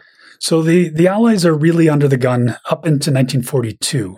The Axis are sweeping everything before them. Germany has conquered most of Europe, from almost the gates of Moscow to the Mediterranean and to the coast of France is under German sway. Italy, is in control of large parts of North Africa. It tries to invade Greece. That doesn't work so well. Japan is expanding massively across the Pacific, beginning in 1941 after Pearl Harbor. At the same time, you know, it's attacking the Philippines, it's attacking Hong Kong, where there are Canadian soldiers stationed, further south towards Australia, and very soon on the northern borders of Australia, bombing Darwin and other places. If you've seen the movie Australia, it depicts that bombing, as well as island hopping across the Pacific, taking possessions that were American or other, run by other countries in the lead up to the war.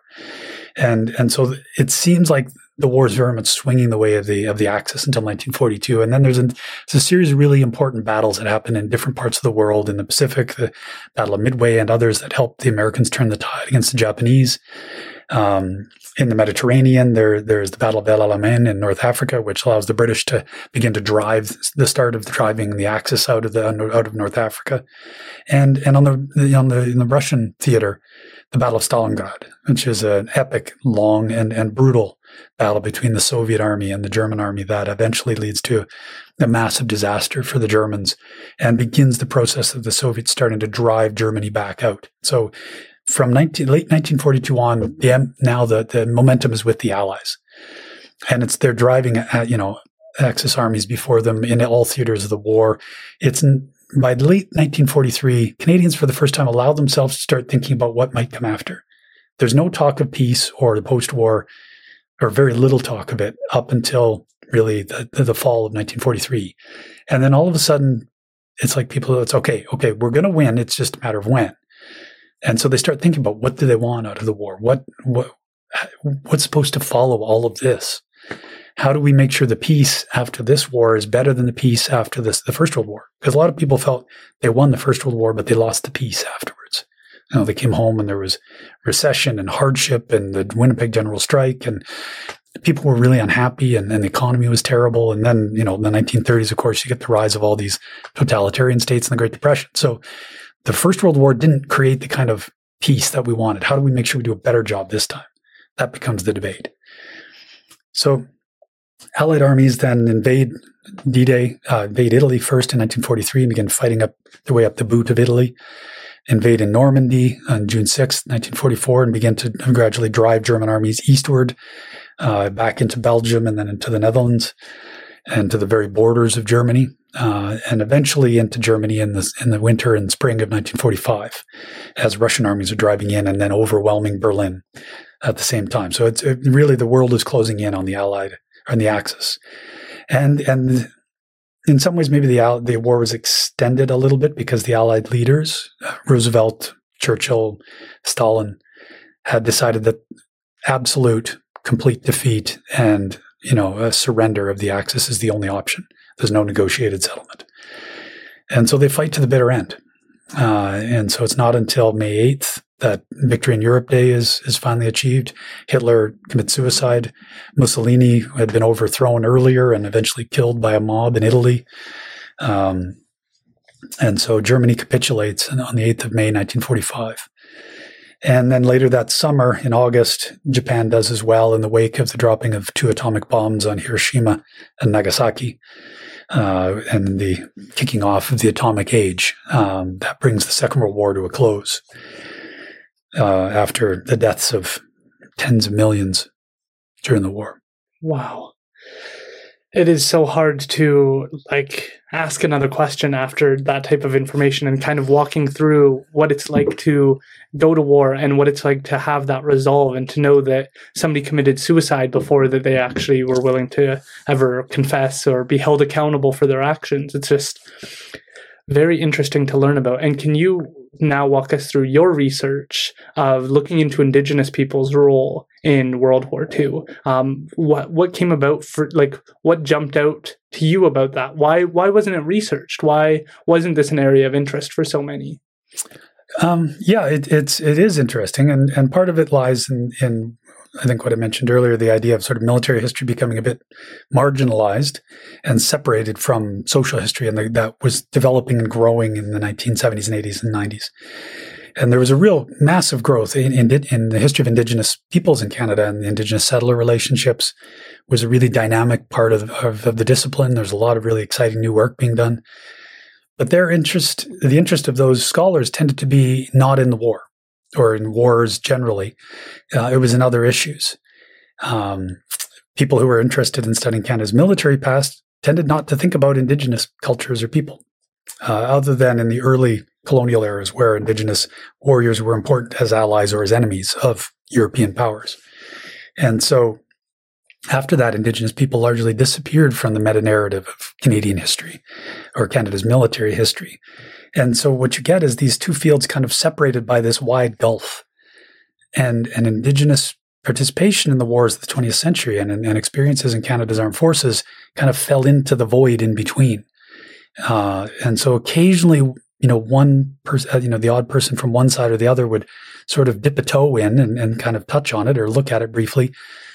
But always, the military students never really invested in learning about Indigenous peoples and cultures and trying to understand both sides of the equation, and vice versa. Those who were coming at it from an Indigenous perspective often didn't read the military history and didn't understand the war effort and the impact of war on society and how militaries function in the place of Indigenous soldiers and war experiences in that military component. And so that's kind of where things were when I found the topic and, starting my master's in 1993.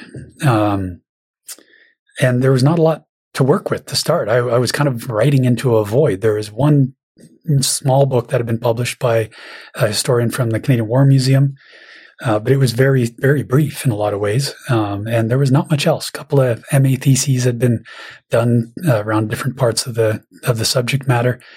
And so that's kind of what drew me. At the same time, it was starting in the 1970s, First Nations veterans who would largely kind of disappeared and been forgotten after the war, began to organize, initially in Saskatchewan and then elsewhere, because they felt that their stories, their sacrifice, their service had been forgotten, and they wanted to see that recognized and remembered.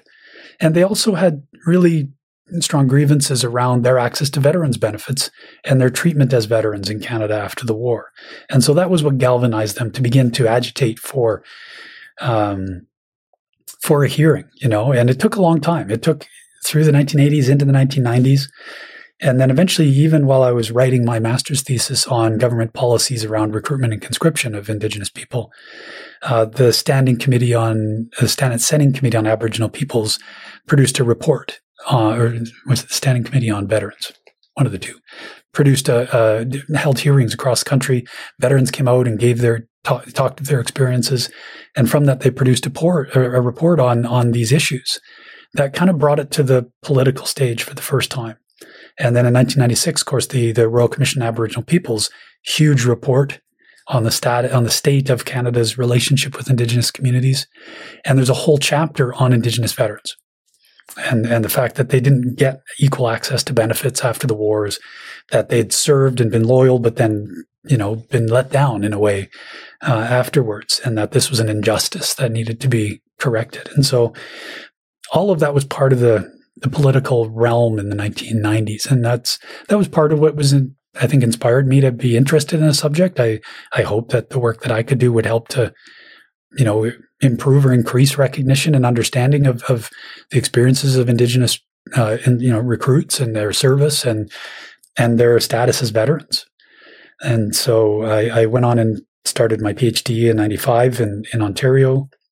That was looking less at Indigenous people and more at English Canadians' perceptions of Indigenous people and the way that the war and Indigenous military service kind of shaped how people were viewing Indigenous peoples. And that eventually was published as my first book, which was Red Man's on the Warpath, which was a great quote that I found in a wartime newspaper, the way that people used to talk about Indigenous peoples in the wartime context. And then almost as soon as I'd finished my dissertation in 2000, and I come back to Calgary for a postdoctoral fellowship, I was contacted by what was then the National Roundtable on First Nations Veterans Issues. This is a process that started in 1999. It was kind of the trying to find a political agreement and solution to the challenges that Indigenous veterans had placed before Canadians in the 90s. And so this was the Assembly of First Nations, Aboriginal veterans organizations from all across the country, sitting down with Department of National Defence reps, Veterans Affairs Canada, and Indian and Northern Affairs Canada to try and agree on what had happened. And so they brought me in 2000. They'd sort of been arguing for a year, and then they'd worked down to a small group that had actually established quite a successful working relationship, and they were all kind of on the same page. They did want to get a clearer sense of what had happened. I'd already done a lot of the research, so I was well placed to kind of step in, and all the different departments had pooled their resources, their personnel data files and all that sort of thing. And so I had access to a lot of information that wouldn't have been available otherwise. And over the span of about 2 months, they flew me out to Prince Edward Island, where Veterans Affairs is located, to look at personnel case files. I did some additional research in Ottawa for a week, and then I went home and wrote the equivalent of a master's thesis in about a month. It was crazy, but it was really interesting process. I just come out of a PhD where that's a very lonely process. It's a long road as a grad student. You get off in your own, wilderness. A lot of people never get back out again. And the only thing you're thinking about is, okay, as you're writing stuff, well, is anybody going to care? But mostly you're worried about your supervisor and your committee, because they're the ones who are going to judge you when you finish. Writing this report was entirely different. It was supposed to be a consensus document, which meant First Nations veterans organizations, Assembly of First Nations, and the government departments all were going to have to sign off on it. And as I was writing stuff, I felt like I had people looking over my shoulder saying, "Ooh, I wouldn't say it that way," or "No, you can't say that." So it was a challenge for sure to write it. But the report itself eventually was accepted as a consensus document, which I was really proud of. And eventually in 2003, the government offered a formal apology to First Nations veterans and compensation to veterans and to their descendants, immediate descendants. So it did come to a successful fruition in that sense that Indigenous veterans' grievances got a hearing, and there was an effort made to right that wrong. Who was leading that? Was that just government officials? Was that Stephen Harper at the time? Who was kind of at the helm of allowing this to come to like a healthy close? Yeah, that's a good question. The 2003, who was in power? That was pre-Harper. I think that was still. I can't remember who was in power in 2003. Wow, I can remember like 100 years previous, but anyway. No worries. Really what was driving it was the pressure from the veterans. Right. That was really the driving force in all of this, forcing it onto the political stage. And then at that point, it became important. It became, I think, impossible for the federal government to ignore, because what happens in the 1990s is there's this explosion of remembrance. That's sparked by the 50th anniversary of D-Day in 1994, and then the 50th anniversary of VE Day in 1995. Those are really important anniversaries. And it's like all of a sudden, not just in Canada, but all across the Western Allied countries, there's kind of an explosion of remembrance. Some scholars would call it the memory boom, where we kind of rediscovered our veterans. And a lot of Canadians, people started to go to Remembrance Day ceremonies again, like large numbers of people, they take their kids. That didn't happen, when I was a kid in the 70s and 80s. This was new. It was different. And one of the things I think that really stunned people was part of the ceremonies for VE Day, the anniversary in 95, was to be a parade of Canadian veterans. And a lot of Second World War veterans went back for the celebrations and the ceremonies of the anniversary. And there were several thousand of them that paraded through the streets of the Dutch city of Apeldoorn. And it's not a big city. It's, I think, a couple 100,000, something like that. And they thought maybe 150,000 people would show up for this, something like that. And instead, it was like 1 million plus. People came from all over the Netherlands because the Dutch remember. They remembered because it was Canadian forces that largely liberated the Netherlands. And in particular, as the German army pulled out in 1944-45, that winter, they ripped everything edible out of the country. So the Dutch were starving when the Canadians took over the lands. And so they fed them and helped keep them alive. And that connection has remained really close ever since. And so, grandparents were bringing their grandkids to see the heroes who they remembered having saved them in that winter, that starvation winter.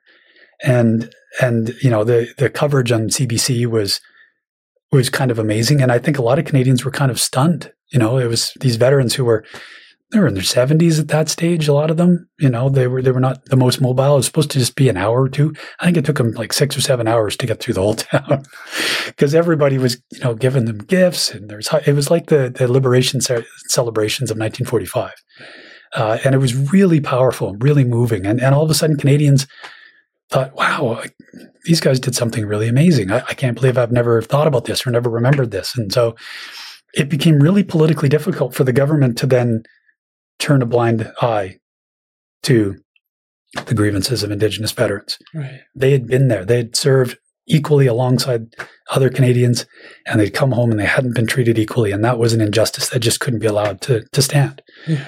And so the federal government, to their credit, the various, and certainly all of the representatives that I met from the various government departments were very supportive of the process, totally acknowledging that there had been major problems in the way that those benefits had been administered. And we're looking for a way to find, some reconciliation in this process. Right. That is such a moving story to have kind of that reoccurrence, to have that revival. And to be honest, I wouldn't mind seeing that again. And I hope that we can continue to work towards that, because I think tying in Indigenous people into these discussions of Remembrance Day, hopefully I know a lot of people are looking for reconciliation with Indigenous communities. So hopefully we can have that rise perhaps again through a new lens.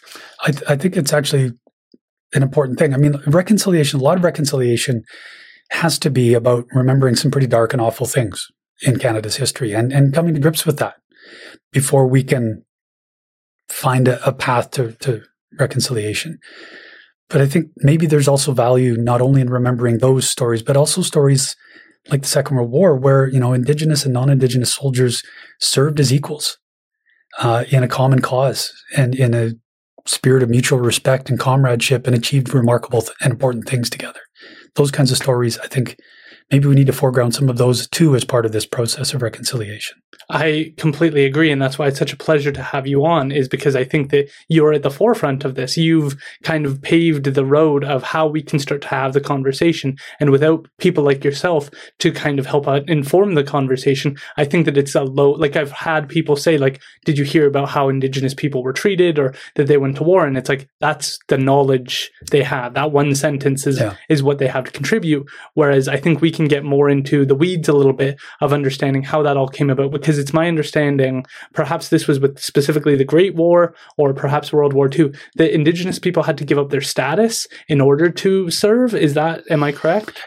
That's widely believed to be the case, but that was not actually the case. Okay, please. Yes. The fact that you say that is really interesting, because it's clear that that circulates in Indigenous communities today. I've been asked or told that dozens of times throughout my career. Right. It's very widely held belief. But the reality is that there was no policy that required them to sacrifice status, either to enlist or when they came back. It was never talked about in Indian affairs, anything like that. Now, some soldiers did enfranchise and surrender Indian status when they came home. And it might be that, I can certainly imagine that there would have been enthusiastic Indian agents who were, of course, it looked good for their reports to their superiors to say, oh, and I've got this many people I've enfranchised. Sorry, could you tell us about enfranchisement? Yeah, enfranchisement was a sort of legal process of unmaking a status Indian. So it was the process by which a status Indian would extinguish their status, they would receive their share of band funds, they would receive citizenship benefits or rights and responsibilities, and they were no longer considered an Indian. But of course, that also meant they could no longer enter an Indian reserve, because you could not trespass on a reserve if you were not status.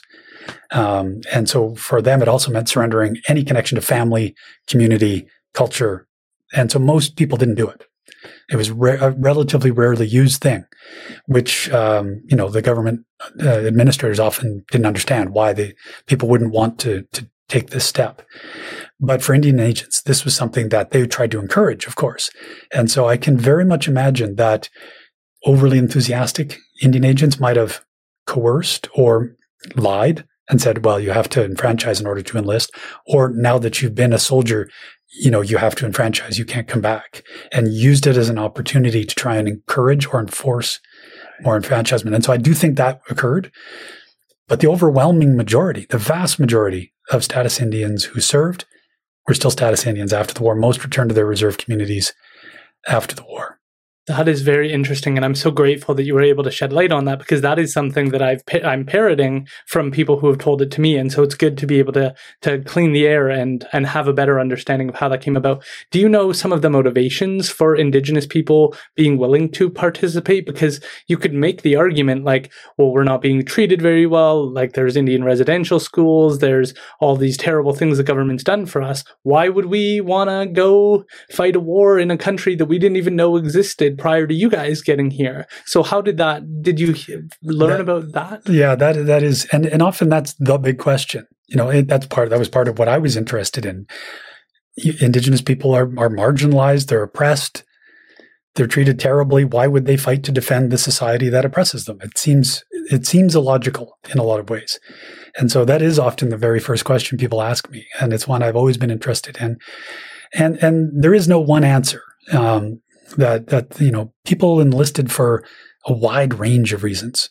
And that was the case whether you were Indigenous or not Indigenous. And many of those reasons were shared. After the Depression, for a lot of people, it was a steady job and good pay. You could send half your pay home to your family, or if you had dependents, you had dependents benefits. So as a means of contributing to your family income, supporting both yourself and others, great thing. And that was the case whether you're Indigenous or not, especially early in the war when there weren't other jobs available yet. So that's certainly one. For others, a sense of adventure, a chance to travel. In this day and age, people couldn't just travel overseas. It was really only the very wealthy who could do that kind of international travel. Well, in this case, somebody else was going to pay to ship you to Europe. You get a chance to see the world.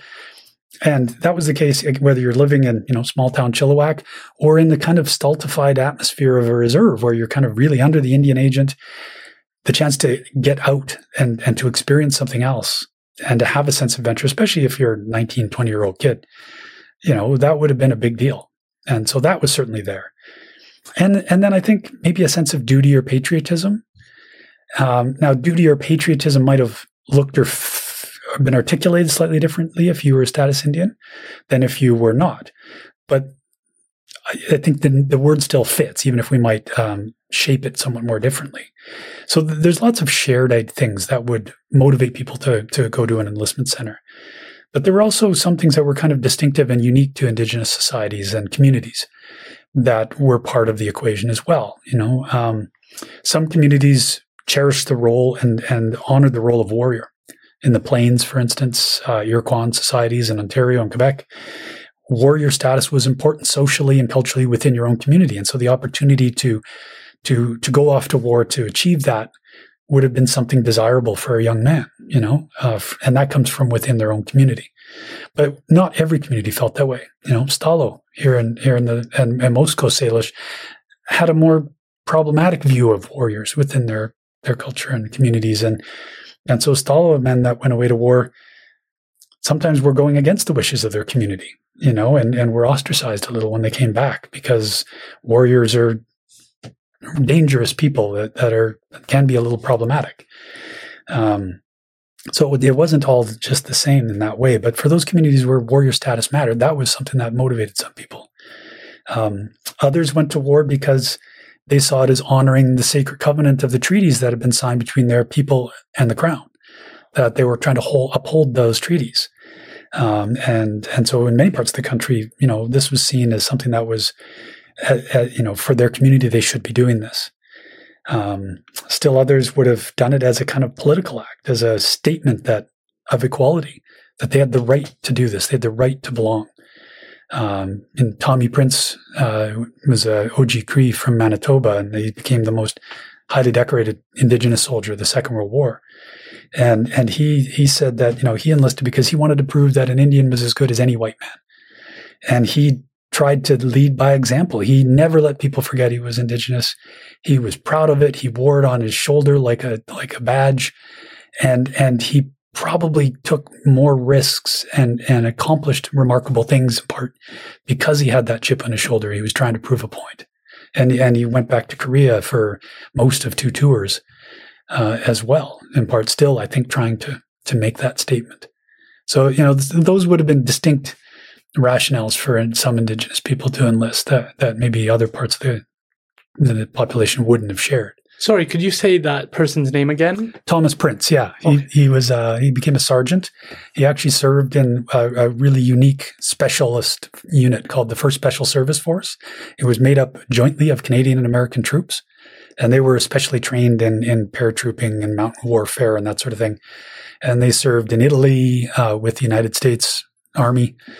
He was awarded a Silver Star for some of his actions there, as well as other medals, and then became a important leader of small unit tactics and patrolling in Korea subsequently. So Tommy Prince is he's a somewhat tragic figure in some ways because it's quite clear that for him, military service in the war gave him a sense of purpose, a sense of pride in himself and his place. But he struggled when he got back home, you know, that the time, the years between the Second World War and the outbreak of the Korean War were difficult. I think he felt a bit lost. I think he struggled in his marriage. And so when Korea broke out, he jumped at the chance to kind of rediscover that sense of himself as a war hero in a way, and went off to serve in Korea. After he came back from Korea, probably suffering with post-traumatic stress disorder, you know, he struggled again to find his way in life and eventually wound up living in poverty and anonymity in the streets of Winnipeg. And he was kind of rediscovered in the 1970s, just before his death. And so in a way, kind of like in the United States, Ira Hayes is a famous, he was a Pima, first Indigenous person. He was one of the soldiers who had been famously photographed raising the flag over Iwo Jima, you know, sort of one of the iconic images of the United States Second World War effort, brought back to the United States to go through big, you know, fundraising drives and that sort of thing, and really struggled with all the interest and all the attention put to him, and ended up becoming an alcoholic and died of exposure in a ditch in, you know, 1953. And so Ira Hayes and Tommy Prince in some ways are kind of similar tragic figures, I guess, of war heroes who came back and wound up outside of Canadian or American society, wound up, you know, not being able to enjoy the peace that they'd sacrificed to help achieve. Yeah, that makes me think of, I don't I think it was the Vietnam War, where a bunch of soldiers had come back, but they were using, I think, some sort of drug, like it was cocaine or it was some sort of drug. Mostly heroin. Yeah, heroin. Yeah. And then the people who ended up being able to get off it with very little side effects and very no long-term effects were the ones who were able to return to their family, return to that suburban life, and like reintegrate into their community. But the people who struggled with those addictions were the people who weren't able to return home to the community, to their family, and to reconnect properly with the people who perhaps missed them. And I think that is something that you struggle with anytime you go off to war, is you're going to have a certain subsection of the population that really develops who they are through that lens of the world. And it's very hard to take off that lens when you get back and get back used to playing board games, reading the newspaper, having your cup of coffee when you've been in such a traumatic place and really adapted to it and been able to figure out a way to move forward as a consequence. And you see that, a lot of First Nations veterans, as with other veterans, but it's really evident for First Nations veterans. A lot of them were restless when they got home. That it was hard to find stimulation in everyday life after being in a war where the intensity of your lived experience is often something you simply can't and maybe wouldn't want to replicate in your everyday life. But they struggled to settle down into their relationships, into work. Many left the reserve. It became part of the wave of urbanization of Indigenous communities that starts to happen in the 50s. Well, it had started during the war, but then it kind of reversed a little at the end of the war and then takes up again in the 1950s. And a lot of those were veterans trying to find something, trying to find their way in life and find a better career and that sort of thing. And some of that was maybe a legacy of those war experiences that they never quite were able to let go. Right. Could you tell us about how Indigenous people may have, not necessarily just from Canada, but across Australia, the United States, how they may have impacted the war for the betterment of succeeding? Yeah, it's one of the things that I looked at in my research is sort of like having looked at the Canadian experience. I was curious to look at that kind of transnationally, because if you look at the United States, and the experience of Native Americans in the United States, if you look at New Zealand and Maori people there, or of Aboriginal Australians and Torres Strait Islanders in Australia, there's a lot of remarkable parallels. These are all Indigenous minorities living within a broader, mostly Anglo-Saxon settler society. All of them participated in the Second World War, often in very similar ways, sometimes were liable to conscription. Participated on the home front, got involved in the workforce in a way that they never had before, and contributed in really important ways to the overall Allied war effort, both, fighting on the battlefront, and also economically at home, and through helping to create that broader sense of political unity that we're all in this crusade together. And that did matter to people, that was important. And so those contributions are really quite manifest. And sometimes they're more obvious. In New Zealand, Maori leadership sort of demanded a segregated Maori battalion. They wanted their soldiers to fight together in an infantry battalion, not a labor battalion like had been created in the First World War. And that was relatively unique. There's a few other segregated units, but most Indigenous people served as individuals integrated in.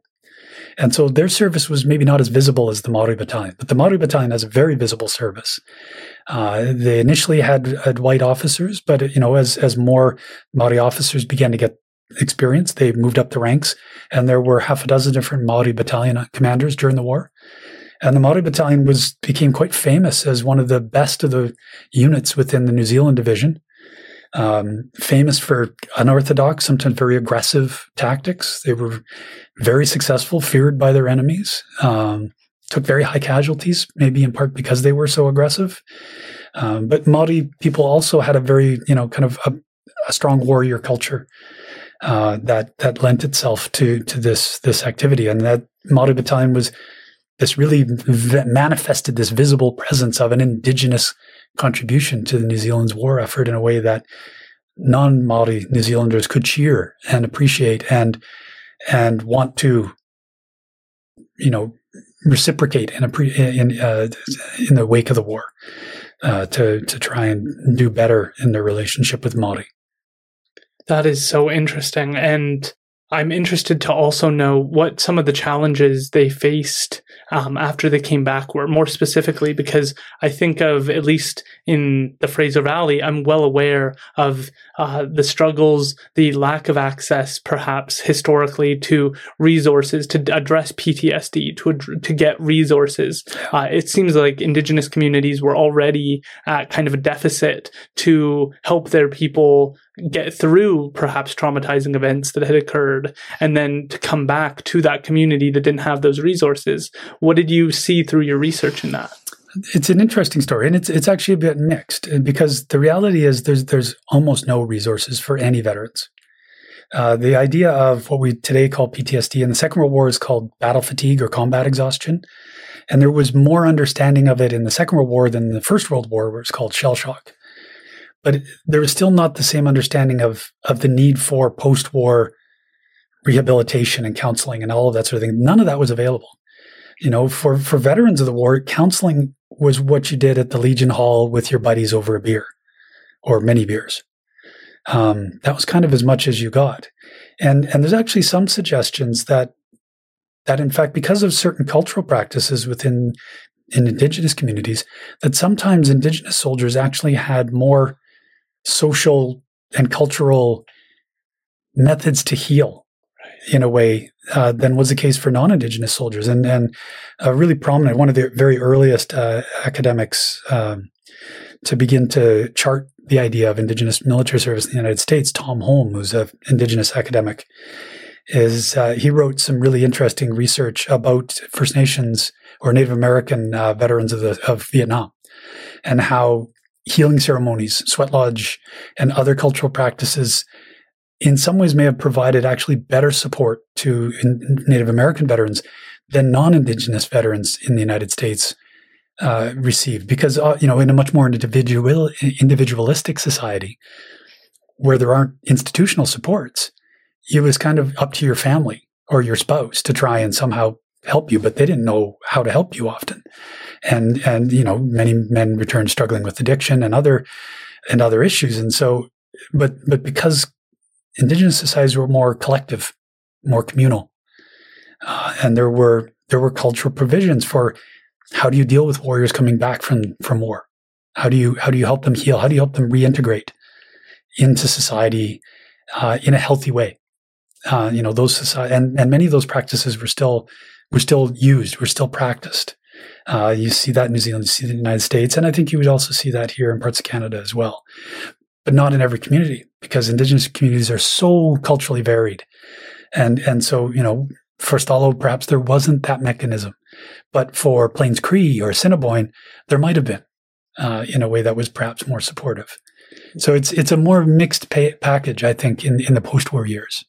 I don't disagree, and that just you making those comments makes me think of the sweat lodge and sitting with elders and having those conversations, that perhaps those were the resources that they needed within their community that would have helped them get through those processes. I had never thought about it that way, because we have such an institutionalized view of what counseling needs to look like, what services to fix problems need to look like in order to be effective, and that's not always the case. Having healthy dialogues with an elder might be what that person needed in order to kind of reintegrate, and having those conversations on a weekly basis is counseling. It's just not done by a person who's registered under the Canadian Counseling Association. Like, it's just different. It is, and one of the commanders of the Maori battalion talked about this. His brother was killed in a battle in North Africa, and when he heard about this, he went over to they'd captured some German prisoners, and he just killed them in cold blood.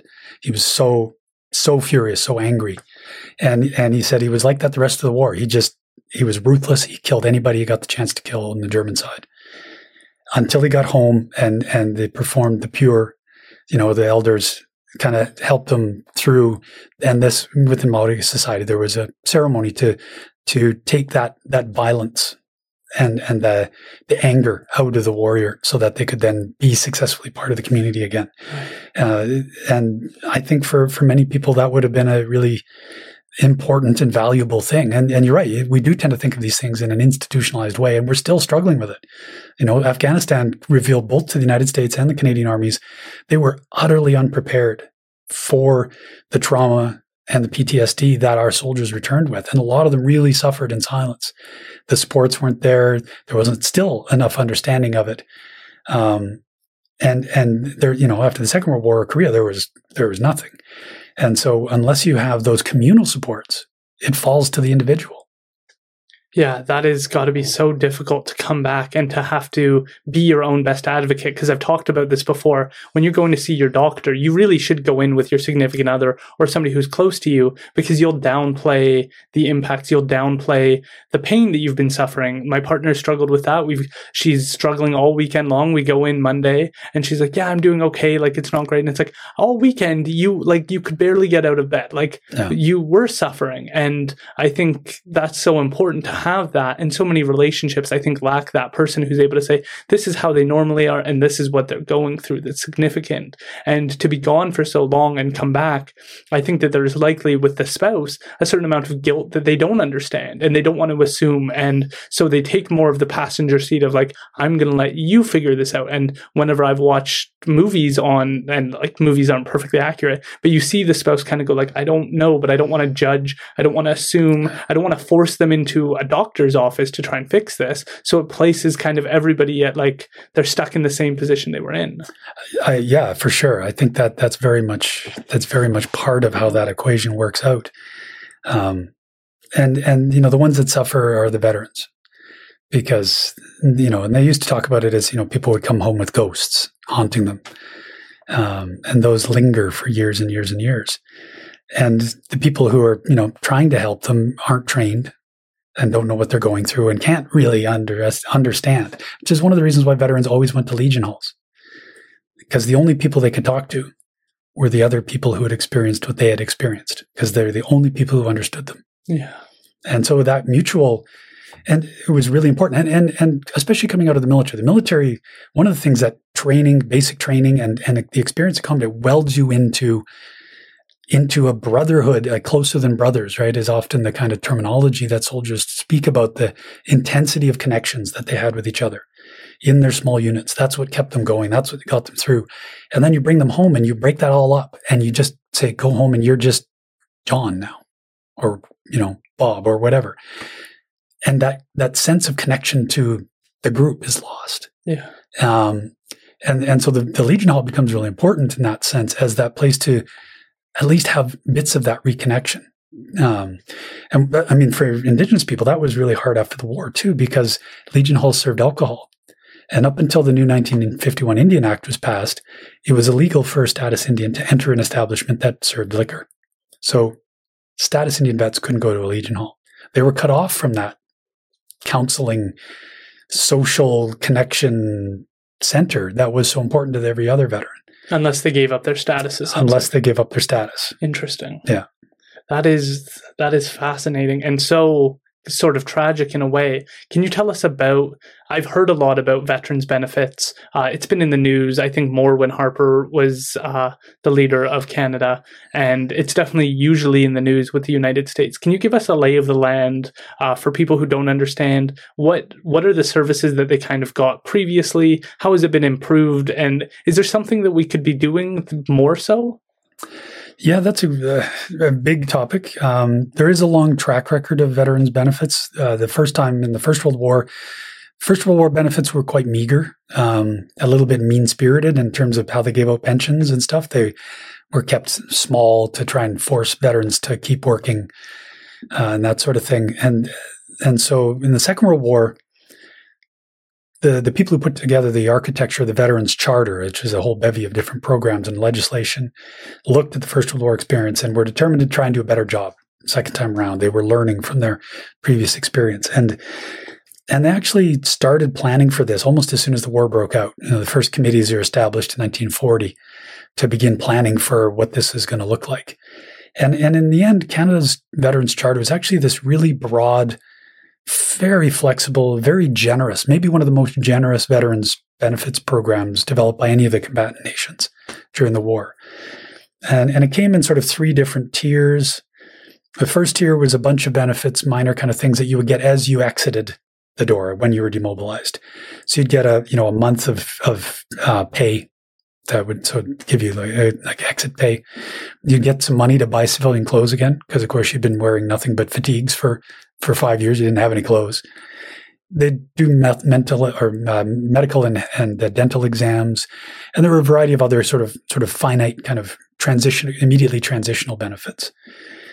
And then the second tier were the most important. They were the ones that were supposed to help veterans reestablish, resettle into civilian life, and hopefully into a new career or into their old job if it still existed.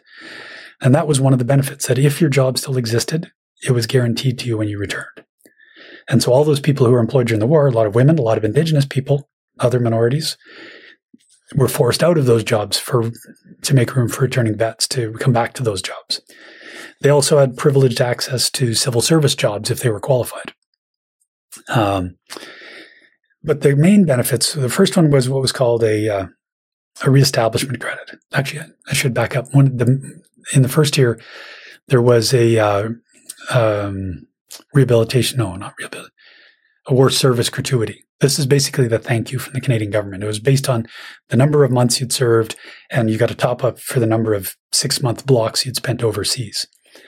And it ranged a lot. If you'd only just started serving in 44 or late 40, or, at 45, you might only get 170 or $200 or something.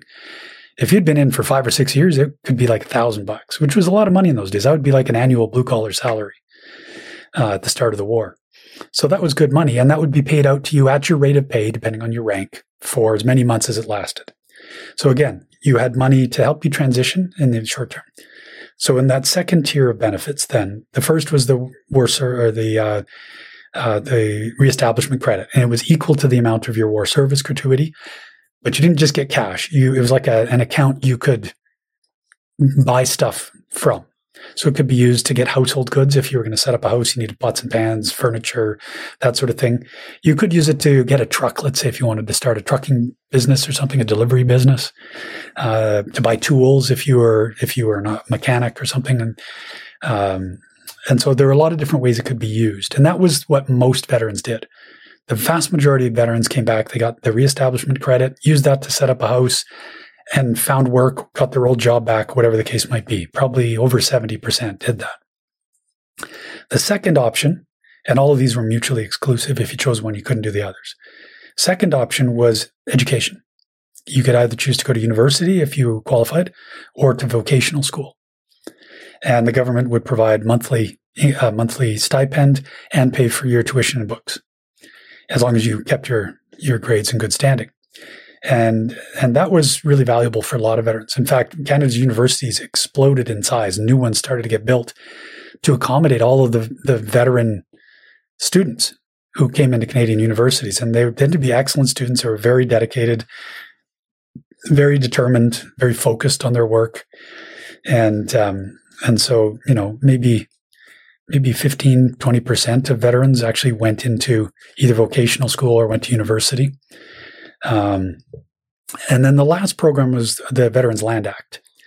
And this was quite flexible. It was primarily about getting farmers onto the land, as veterans onto the land as farmers, either in a small holding, like something that would be a supplemental kind of income. You could use it to get a small mobile timber mill, or to start a fur farm. And it could also did add commercial fishing opportunities as well. So it was quite a flexible program.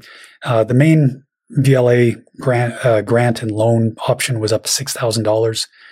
And if you paid it off in good standing, the last $2,320 would be forgiven. Now, the problem with that is that you couldn't get one of those if you were on an Indian reserve, because Indian reserve land is held in trust by the Crown for the good of the community. Therefore, a bank cannot foreclose and seize property from an Indian reserve. So they will not give a loan to anybody on reserve. Right. So status Indian veterans couldn't qualify for a VLA grant and loan. And so they had to add in a special section to that legislation, 35A, that made just the grant portion available, $2,320. So they didn't have to pay it back. But it wasn't actually enough to get a farm going. Even $6,000 wasn't enough. Pardon me. And that's why after the war, there are additional grant programs and loan programs that are made available to Veterans Land Act settler or farmers, so that they could build their farms into equitable and viable economic businesses. And so instead, for Indian veterans, if they could get this, and in fact, Indian Affairs pushed Indian veterans to get the VLA 2320 grant, they would use it to get them a house. So, but you couldn't usually build a whole house. Usually it was like bare stud walls inside. So sometimes they could find a little extra money to help finish the interior. But that wasn't the purpose of the grant. The grant was not to necessarily be a housing program. It did work that way for a lot of other veterans as well. But the whole point of it was to actually help establish you in a way of life, a way to make a living so that you could support yourself and your family going forward. And so instead, Indian Affairs essentially was using it to augment their inadequate on-reserve housing budget, which was very meager.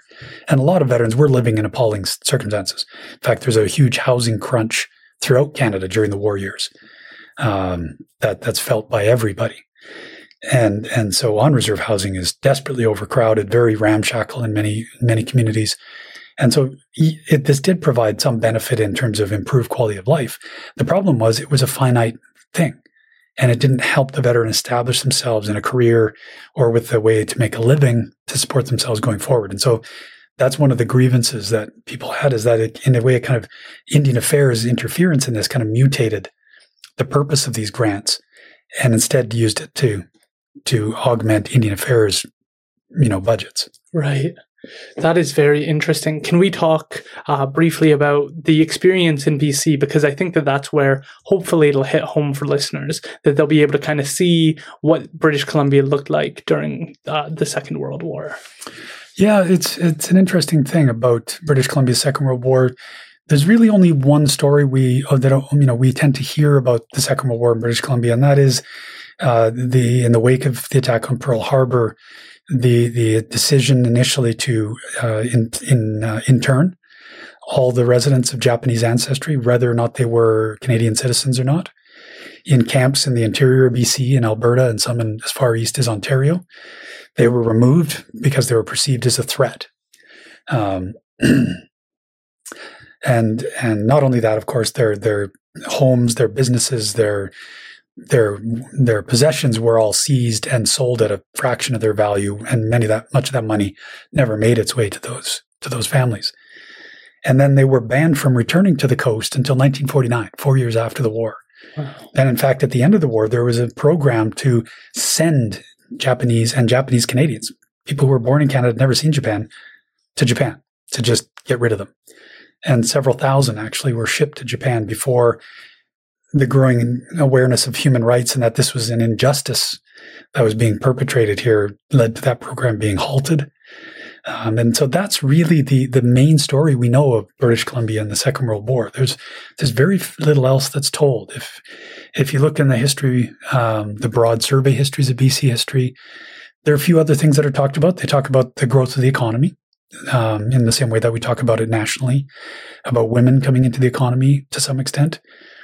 There's a fair bit of attention paid to the rise of organized labor, which is battered in the Depression years, but which really regains its strength during the war because it's labor shortage, because there's so much urgency to produce that they win strikes and the government often sides with them. And in fact, they win recognition of the right to strike and to organize and unionize. That wasn't officially legally recognized before the Second World War. So it's a really important era in terms of Canada's labor history and working class history. And so those are also sort of parts of the story. There's a little bit of attention sometimes to the politics. Canada's politics in this time period is really interesting because in the Great Depression, the CCF, the Cooperative Commonwealth Federation, comes into being and becomes a real force in BC, where there's a strong working class support for socialism, social democracy, and the CCF. And although they didn't gain a lot of traction during the Depression, in the war years, they really start to gain a lot of traction and support. And in fact, they get as much support as either the Liberal or Conservative parties do. And so the Liberal and Conservative parties actually create a coalition government, both to keep the socialists out and to retain power. And so there's a coalition government that serves through most of the Second World War from 1940 to 45 and beyond. And it is actually a fairly effective government during the war, but you know, the attention tends to be just on the political figures. And there's some interesting characters like Duff Patullo, who was the premier in the Depression years and in the early part of the war years and that sort of thing. And so we tend to focus on these characters, but it's more old-fashioned sort of the dead white powerful men kind of story. The story of what's happening with British Columbians in their communities, in, you know, remote regions of the country, of the provinces, is not so much known.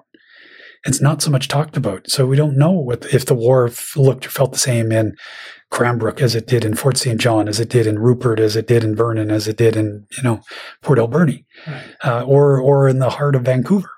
And so those stories are out there, but they're hard to find. They're buried in local popular histories that have been published at one time or another, in a few specialist studies, but there's really very little out there. And I've spent much of the last year on sabbatical reading as much BC history as I, you know, 20th century history as I can get my hands on.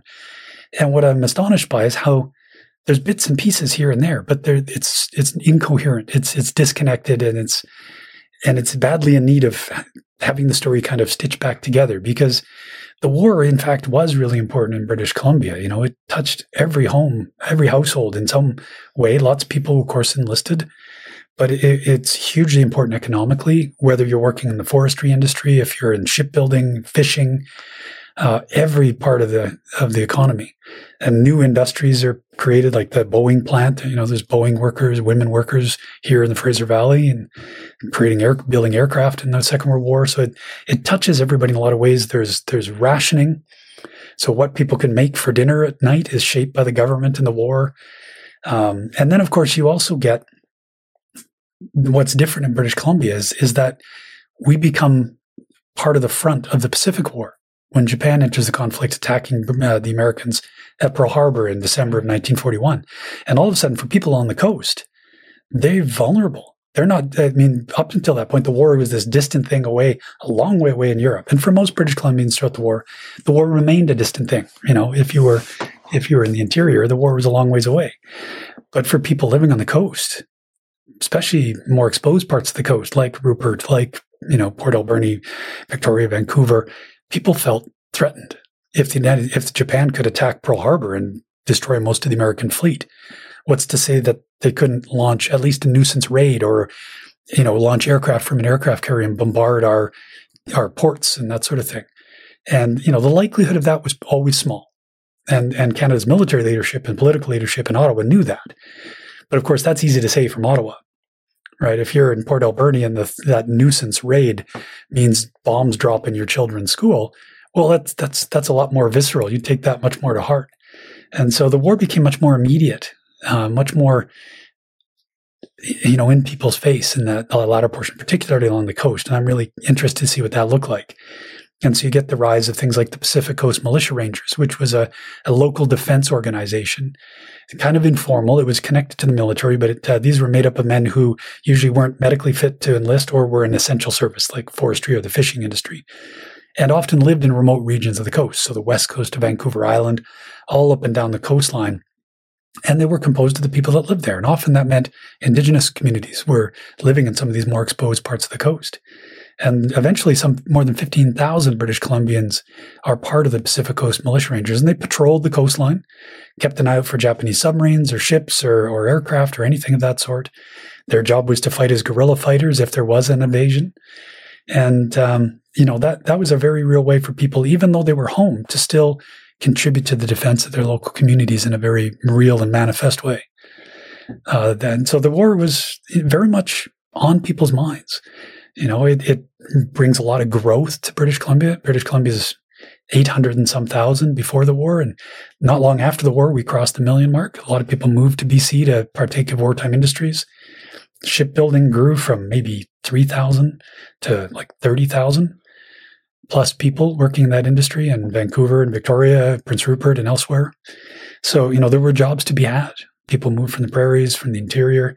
You couldn't. And in fact, the government actually made it illegal to move to certain cities during the war because of the housing shortage, unless you had a wartime written need to be there. Either the military sent you there, or you had a war-related job to go to.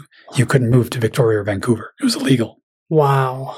That is just incomprehensible now. It is. We can't imagine the government controlling our lives or putting those kinds of, well, maybe we can a little bit more after COVID, actually.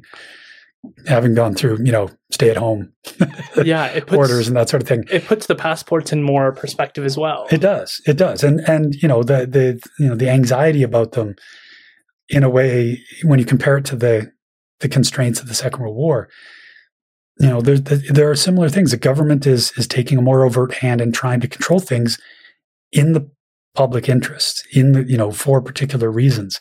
And not everybody is on board with it. Some people resist, some people, try and subvert those regulations. But most people see the need and follow through on it. And it's much the same as we see today. But of course, the war lasts for 6 years. You can imagine how tired people are now of COVID and this sense of ongoing crisis and when the hell is this going to end? How about if it was 6 years of this? And it got worse before it got better again, kind of thing. And government controls were even more pinned down. How would we be able to stand it? Would we still be able to pull together? And yet British Columbians, for the most part, were able to, and continue to contribute in all kinds of ways.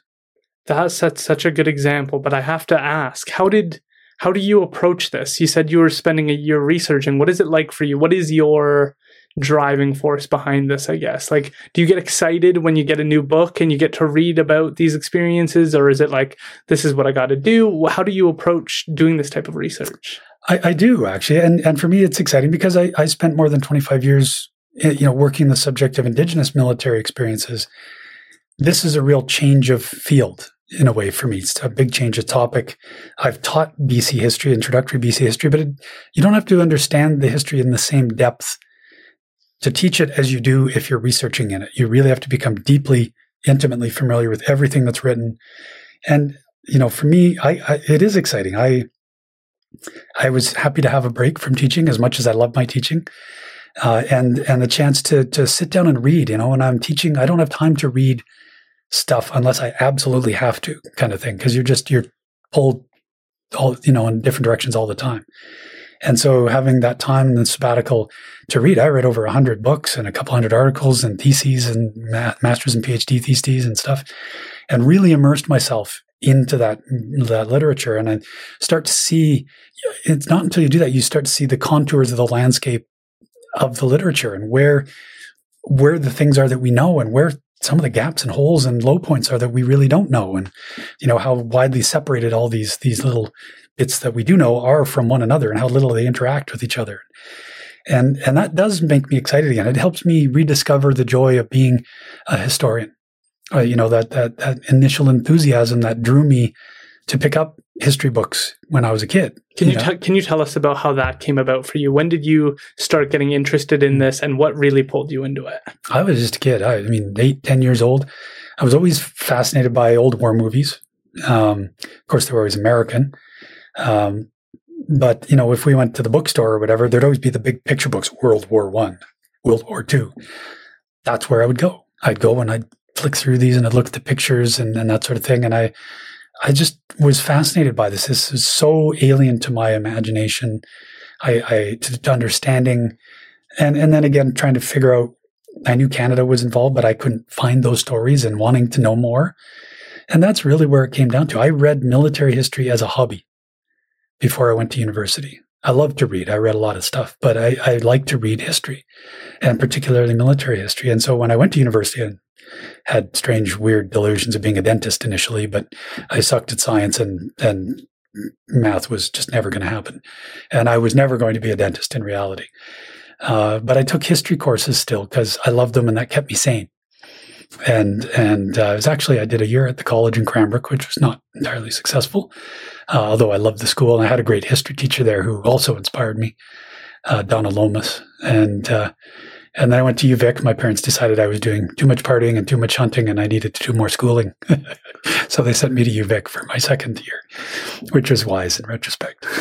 And I still was trying to take sciences and math, and then I was staying out in Colwood, ways out of town, and I missed the last bus out from the bars one night. I was in with friends having a nice evening.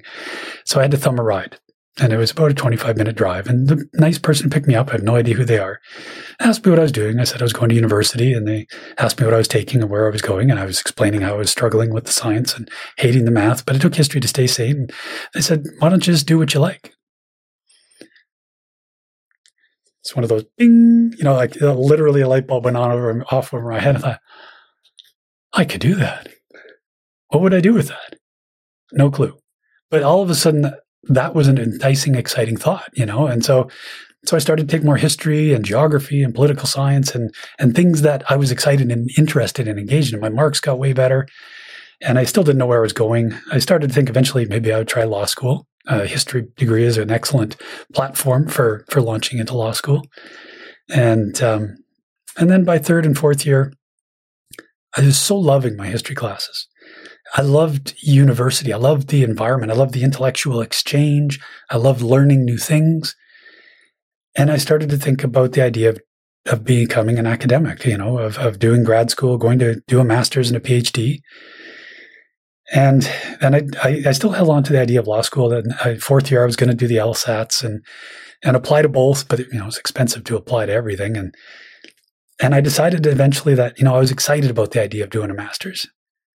And although I thought I would do well in law, I wasn't excited about it. And so for me, that kind of swung me to, and I thought, I'll do the master's. If writing 100+ page master's thesis is excruciatingly painful and I hate it, that's only 2 years I've invested. I could do law school still, and that's fine. But I loved it. And so I went on to the PhD, and you know, I loved the process of graduate school all the way through. And I loved being an academic. I get paid to talk about history with other people who are also interested in history. And that's amazing to me. Yeah. You know, I love the job. I have an enormous amount of control over what I do, when I do it, and how I do it. And that's something you don't always have in most jobs. So I've never regretted the decision, but you know, it's a long road. It's not for everybody. For me, it was 12 years of school where you're not really in the job force kind of thing, although I did all right doing scholarships and I did make some money. But I was fortunate that my parents supported me in my undergrad, and my spouse supported me in grad school and helped me get through my academic habit for, you know, the years I was doing it. And then I was able eventually to land a tenure track job was great. But it's definitely a challenging long road to go down. Absolutely. And I'm particularly interested in your experience because there are, specifically for UFV, I know their criminology and criminal justice department, it's huge. Their nursing at the Chilliwack campus, it's big. Yep. I also know that history and philosophy, they don't get the love that I think they deserve. Like there are certain, it's like eating your vegetables to me. I think the university needs to say, okay, there are certain programs, like philosophy it's getting close to dying. Like it's going in the wrong direction. And to me, this is where the university needs to say, there are certain things that are just good for you. There are certain things that are that will nourish you, whether you like it or not. You need to support these endeavors just because they're not as financially alluring. It doesn't matter. These are important. And you kind of talking about how military history isn't getting that respect or the love that I think it deserves. I'm interested to know what that experience was for you, because as somebody who is interested in the topic and who sees the value, you're obviously passionate about it. You're passionate from a young age, but then the universities are kind of saying, maybe not, maybe we don't need those courses, those programs. I'm interested in like your thoughts on that, to have to kind of fight and protect something that we should all want. Like, I think that any person who understands the importance of history should cherish that as like a sacred, we don't touch this, we kind of leave it there, it deserves our recognition, these people who died deserve your recognition. I'm just interested into how you process that when you were applying and when you were being told like, yeah, you might be able to do that 10 years after you officially get your protection and you have tenure. What was that like for you? Were you a little like, did that ever bug you that you're like, this is so important, like how do you guys not see what I see? Yeah, it did. Yeah, sure. As a grad student, you know, you're idealistic and you kind of quietly rage against the machine and that sort of thing. But I was fortunate that I did actually get hired to teach military history. I didn't have to hide it in the end, you know. And when I applied to UFE, I just said, look, this is what I am. These are my strengths. And I honestly, I didn't think it would match with what the department needs. I mean, one of the it's a strange game, you know. As you go through grad school, as a colleague once told me, you're kind of fashioning yourself into a very specific key. And then once you get out the other end, you go around, you try locks, but it's really hard to find the exact fit. And so in some ways I tried to make myself into a bit of a skeleton key by doing some indigenous stuff, some military stuff, some sort of race and ethnicity. And so I was kind of, I could apply to different things, but I wasn't always the right one thing for each of those because I was only a portion of that. But my particular weird mix of things was a good fit for UFE, as it turns out, even though they already had some people who taught military history and that sort of thing. In the end, it suited me. But to your broader point around the issues around liberal arts, you know, philosophy, history, English, and some of the social sciences as well, the liberal arts education, yeah, it's taken a real battering, you know, especially the last 25, 30 years. It used to be that was seen as a good foundation for going on into any number of careers. And then, you know, popular culture and the governments, you know, the Liberal government under Christy Clark particularly was very much of the opinion that these were not good things to get people to do, that what they wanted was more vocational programs. They wanted people to come out with tangible skills that they could plug into. And so they threw money at certain jobs. And so for us, I think in the liberal arts, we felt often our fight was not so much within our own institution, our administration. In fact, we had a lot of allies there that also valued and saw the value in what we taught. The problem was more broadly amongst British Columbians and Canadians and amongst government officials who maybe didn't see the value in that and who looked at universities more as like a skills-producing technical programs and stuff like that, and instead of what a liberal arts education does, which provides a lot of marketable skills. And so we really took kind of a battering through the 90s and the early 2000s and 2010s. I think some of that is starting to change. But the reality is that, and partly we've changed as well, we're actually much more clear with our students when I teach them and as a department about, look, this is what we're giving you. These are the skill sets we're giving you. This is how you can market yourself. You know, and we went through this wave of growing accreditations where increasingly people wanted to go to school and come out as a thing. A teacher, a nurse, you know, a welder, a lawyer. And if you come out of school with a BA in history, well, you're not a thing per se. You know, you are potentially amenable to many things, but that's hard, you know. And so you get lots of stories of, oh, yes, the person with a BA who's been baristing at Starbucks because they can't find a job. And it can be tough to find often for graduates to find that first toe in the door. But the reality is that liberal arts graduates come out with a lot of important skill sets that are fundamental to today's modern, you know, economy. They come out with critical thinking skills. They come out with communication skills. They can write clearly and coherently. They can speak clearly and coherently. They come out with the ability to problem solve. They come out with cultural sensitivities, you know, that are increasingly important in a modern workplace. And that aren't always necessarily covered in other kinds of programs, professional programs.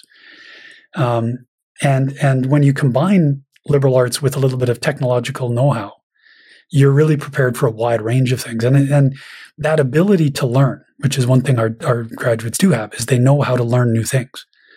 And so most people in today's world will probably change their career once or twice through the year.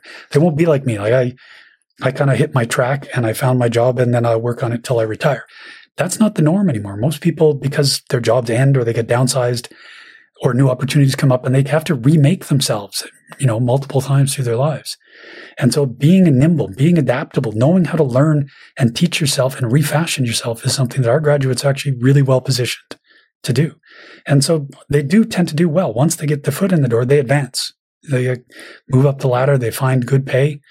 Surveys suggest have much higher job satisfaction, regardless of the line of work they're in, than the norm. And maybe that's something to do with being very self-aware and engaged in the process, you know, of what they're doing.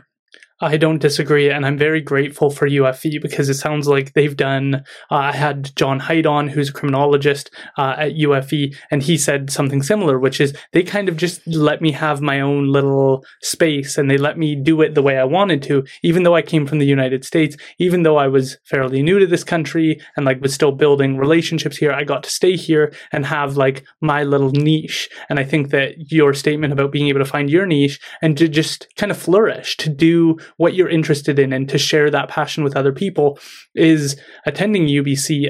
That is something I think I've struggled with more is I don't feel that same connection with the professors and they're not as engaged with each and every student. And I think that UFE's done a good job of kind of creating that space for both the student and the professor to kind of flourish. We're very fortunate that we do maintain small class sizes, and it's harder and harder. You know, the economic pressures on Canadian universities have amplified since the 1990s massively. And so most universities have responded by moving to larger and larger first and second year classes. So you get huge lecture halls with 100, 200, 500, 800 students in a class. And as a professor, you can't know everybody. And, you know, at UVic, my history classes, my first year classes, first and second year, capped at 36. Third year classes at 30, fourth year classes at 20. So I do get to know my students by name. I have a lot of first person, you know, face-to-face interaction. If anything, I get down on my knees and beg them to come and talk to me and use us as a resource, because young students often don't. You know, we have our office hours and we sit there and twiddle our thumbs and complain to each other about how nobody comes to see us anymore. And they're missing out on, you know, a valuable resource of the back and forth of the conversations. I used to go talk to my faculty all the time, and it was really useful in helping me learn how to develop as a student, how to develop my thinking. It helped me build relationships that, you know, when it came time to go looking for letters of recommendation, I had good relationships. They knew me. They could write strong letters for me. So, you know, from a pragmatic standpoint, that it's also beneficial to students to do that. But most of them are uncomfortable, or they're at least they're more comfortable connecting through social media and, you know, especially through COVID, through Zoom and that sort of thing. And some of those tools are helping a bit, but it's still something I'd like to see more of. Absolutely. And I think that I learned about that more in my third and fourth year, of the value of just being able to have a conversation. And I think that through kind of going through doing this, I think I've been able to see professors as more of peers with a specific knowledge base rather than a different person, a different creature of the world. Yeah. And like it can be very intimidating. And I think that through research on like how people perceive doctors, we look at them as you're all knowing and I know nothing. And so there is that sort of disconnect. You've also like done all of this research. You've gone to university, you've built a life. And I'm kind of interested to know what that journey was like for you with your family. Mm. How did you approach having to travel so much for your research with a partner, and how did you two meet? How did this all come about? That's interesting. I've always been incredibly fortunate. My parents both went to university. They met at the University of Saskatchewan. My dad was a GP. My mom was an RN. I was born at University Hospital in Saskatoon. So I was born on a university. And so they've always been very supportive. I mean, they were supportive of my sister and I growing up in all kinds of things, you know, sports, and my sister was into horse riding and band and you know, band trips. And so we were always gone every weekend to soccer tournaments or a horse show or whatever the case might be. And they always gave us every opportunity to try lots of things. We had a family golf pass in the summer and a ski pass in the winter, and spent thousands of hours doing those things. My dad took me hunting and camping, and I learned to love the rugged wilderness of the Kootenays and be very connected to that place growing up. And I always I don't think we ever talked about it very much, but I think there was an assumption that I would go to university. I never questioned it. I never really thought too much about other alternatives, I guess. And my parents were, you know, supported me financially when I went to university, and with tuition and help with rent and that sort of thing, so that I was able to go to school full time. And it's a pattern you don't see now. You know, in my day and age, it was normal to go 5 courses a term, and you'd go September to April, and you work in the full time in the summer. That was the normal pattern. Students don't do that nowadays. Tuitions have risen exponentially from when I was a student, and most students have to work full or part-time in order to sustain an education. So they can go 2 or 3 courses a term, but they go all year round. And it's a very different kind of pattern and way of life. And I was very fortunate to be able to, when I was in school, and that was all I did. And it was 24/7.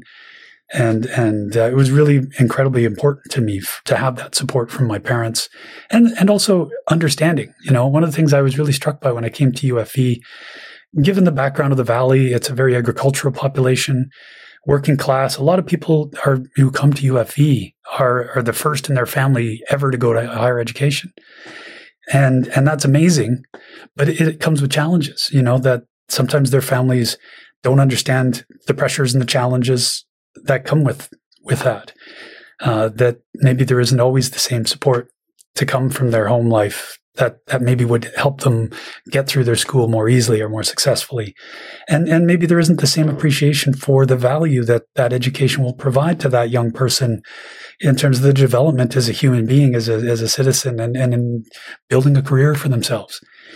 And I've talked to a lot of my students and, you know, realizing this, trying to maybe provide a little extra backfill for some of that, because in looking back, I realize how fortunate I was. I mean, I still had to do the work, and that still had to come from me. I had to find something I loved and wanted to do, and I had to want it enough to do the work. But the path was eased beneath my feet by my parents supporting me. And then I met my spouse at UVic, the Jive and Ballroom Dance Club, which is way cooler than it sounds. And she was doing a bachelor's in art history, and we both thought about going on to grad school. Actually, she had better grades than I did, and was really she would have done great. But she was also a really good artist, and I had no other marketable skills. And we sort of thought that maybe I should at least go to grad school first. We didn't think we could both do it together, and we worried too, because grad school, because you become that very specific key. A lot of academic couples never wind up working at the same university. One of her profs was at UVic, had just been hired that year, and her husband had been given a spousal hire at UVic. And that was the first year in 12 years of marriage they lived in the same city. Wow. And we didn't want that. So she supported me to go through grad school and made it a lot easier for me. I was able to get good scholarships and teaching assistantships and stuff. And we made it work, and we got through, you know, well. But she also came from an academic family. Her father was a biochemist at UVic.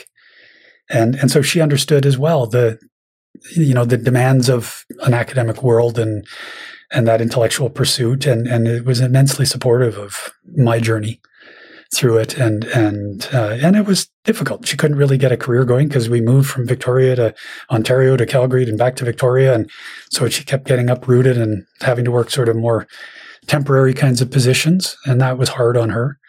And she sacrificed a lot in that way to help me get through the process. Having watched me go through the process, she says she's glad she didn't.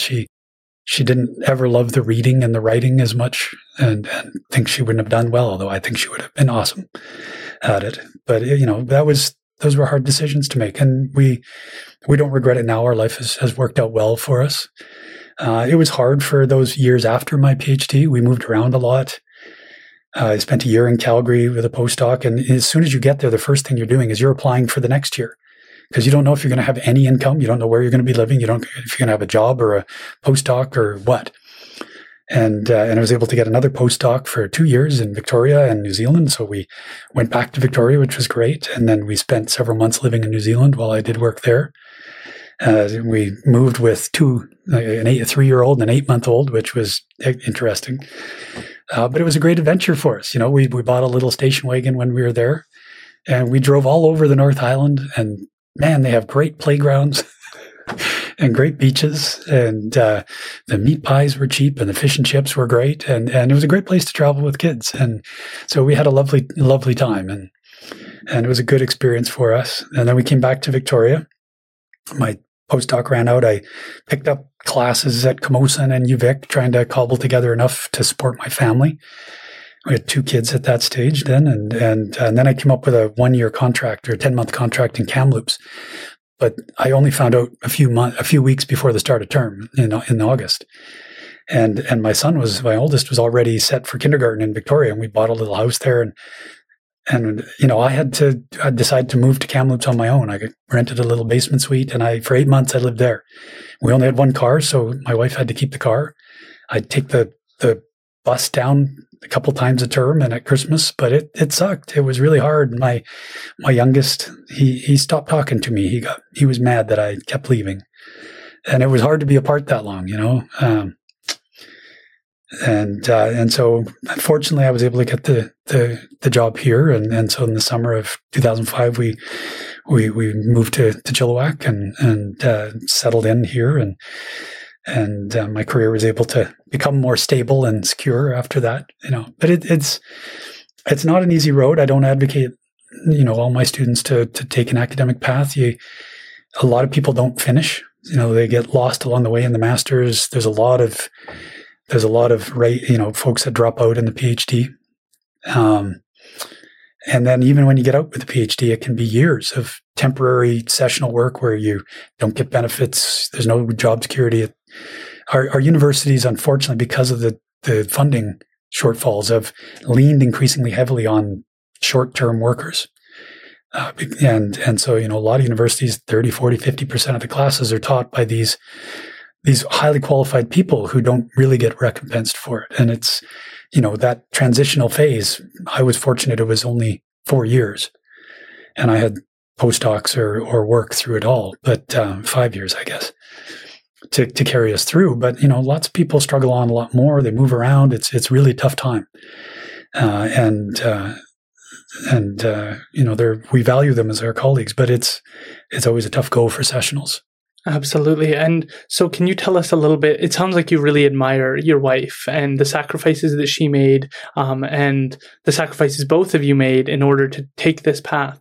Can you tell us about like how you guys ended up getting married and just a little bit about that journey? Because I think that is the part that we get so lost in when we focus too much on somebody's career, is that we forget that they had a supportive person in the background, often cheering them on. And then that person's story doesn't get told. And I had Brian Minter from Minter Gardens on, and they have Minter Gardens, which is very well known in the Fraser Valley. And he talked, one interview I had with him was, he was like, nobody ever asks me about like her journey and what she had to go through. And she was like the bookkeeper of our business, and she did all the background work. And so I get all the kind of glitz and glamour of being invited on CBC and stuff, but her story rarely gets told. And when I start to tell it, people kind of say, okay, back to the gardening or whatever it is. So I'm just interested to know a little bit more about that journey. Yeah, I'm always happy to, I'm a cheerleader for her as much as she is for me. You know, as I said, it was a long, long journey through my academic career, and I was very fortunate that she understood the process and the challenges and the time it takes. You know, it's a long time to be in a sort of impermanent state, always a contingent state. And then, of course, we had our kids, and for both of us, it made sense that she wanted to stay home to raise the kids. And so we lived on, even when we got here, on one income, and that meant sacrifices as well. We didn't do things, you know, we could afford to travel overseas, or we could afford to fix up our house, or we could afford to do fun things like go skiing or things around home. But we couldn't do all of those. Yeah. So we had to make choices about things that we did. And it was, I think after being home for 10 years and not working while raising the children, I think she was a little trepidatious about going back out into the workplace, and you know, she tried a few things, because she's an amazing artist, to try and earn some money on the side to help out the family income, and it was always difficult, and some things just didn't quite work, or they worked a little bit but not enough, and so eventually once we moved here, she started painting murals for a number of years, and she had some success doing that, which was great. But as we got into our later 30s, she decided she was getting tired of painting what other people wanted. And so she decided she was going to do her own stuff. And she started to paint batik, my PhD supervisor in Ontario, Terry Kopp, his wife, Linda, was an amazing batik artist, and she painted landscapes. Most people don't use batik for that. It's cotton or silk cloth, and then you put dye on and wax to freeze the colors and stuff. And so it's very complex. It's very hard to do realistic stuff. And she always liked realism. And so she started to experiment with that. And I guess that's been maybe 10 or 11, 12 years ago now. And she's started to turn that into this quite remarkable career.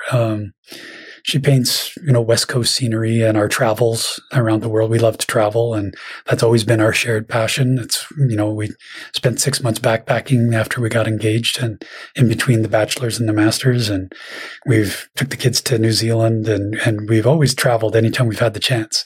The last time I did my sabbatical was in 2012, 2013. And that summer we went to Britain, actually, and we did a house exchange for 7 weeks with a couple from London.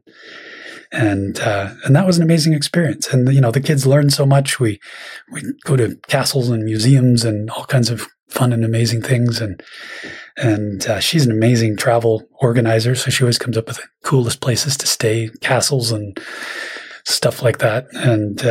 And the boys, I think, really have become more worldly and learned from those experiences. We love it. I mean, it's always action-packed, and we're exhausted by the time we get home. We need a holiday to recover from traveling, but I wouldn't have it any other way. Yeah. And so that's still, our life is still very much about wanting to travel and explore the world, and we've been fortunate enough to be able to do that. It's one of the things I love about my career is that my teaching is primarily focused from September to April, and I work the gazillion hours a week for most of that stretch, but I have more control over my schedule in May to August, and so we can take a few weeks and go for extended holidays to explore Turkey or Morocco or wherever we happen to find ourselves, and have grand adventures, which is kind of amazing. That is awesome. Can you tell us a little bit about the courses that you teach at UFE? Sure. and what students might get out of those, or what? Yeah. I teach a wide range of primarily Canadian history. So at the lower level, I teach introductory pre- and post-Confederation Canada. I teach BC history occasionally. At the upper level, my specialized courses are Canadian military history. I teach a comparative settler Indigenous relations in Canada and New Zealand as well. And then at the fourth year, I have a number of courses that I teach. One is I'm teaching this year is a fourth year seminar in Canada and the world. It's sort of Canadian foreign relations, but also Canada and our identity and how we relate ourselves to the world more broadly. I have a really interesting seminar in Indigenous people and conflict in Canada from pre-contact to the present. That is a lot of fun. And then I co-teach with a colleague, Robin Anderson, History 440, which is a local history for the web course, which is a kind of an applied history course where students, undergrad students, are basically trained in how to do archival research. They are assigned to different archives in Chilliwack, Mission, Abbotsford, Surrey, Stalo Research and Resource Management Center, Langley, and they conduct research. We give them a broad topic, Second World War, or a particular thematic topic like sports and leisure. And they go and find themselves a topic in the archives. They research and explore and work with the primary documents and try and define and give shape to a story that they can tell. And then instead of having them do an essay, as we normally would in history, we ask them if they can, or we show them how to build a basic website, and then they create a historical website with images and content that's designed for a more public audience, to bring local history stories to, a public audience made by local history students. I think I read about that, right? That one was the one that got a little bit of publicity from the Progress, and is still available now, right? It is, although our website's in hiatus at the moment. We initially started the class back in 2011, and the first time we did it, we used Dreamweaver. The students learned to write code.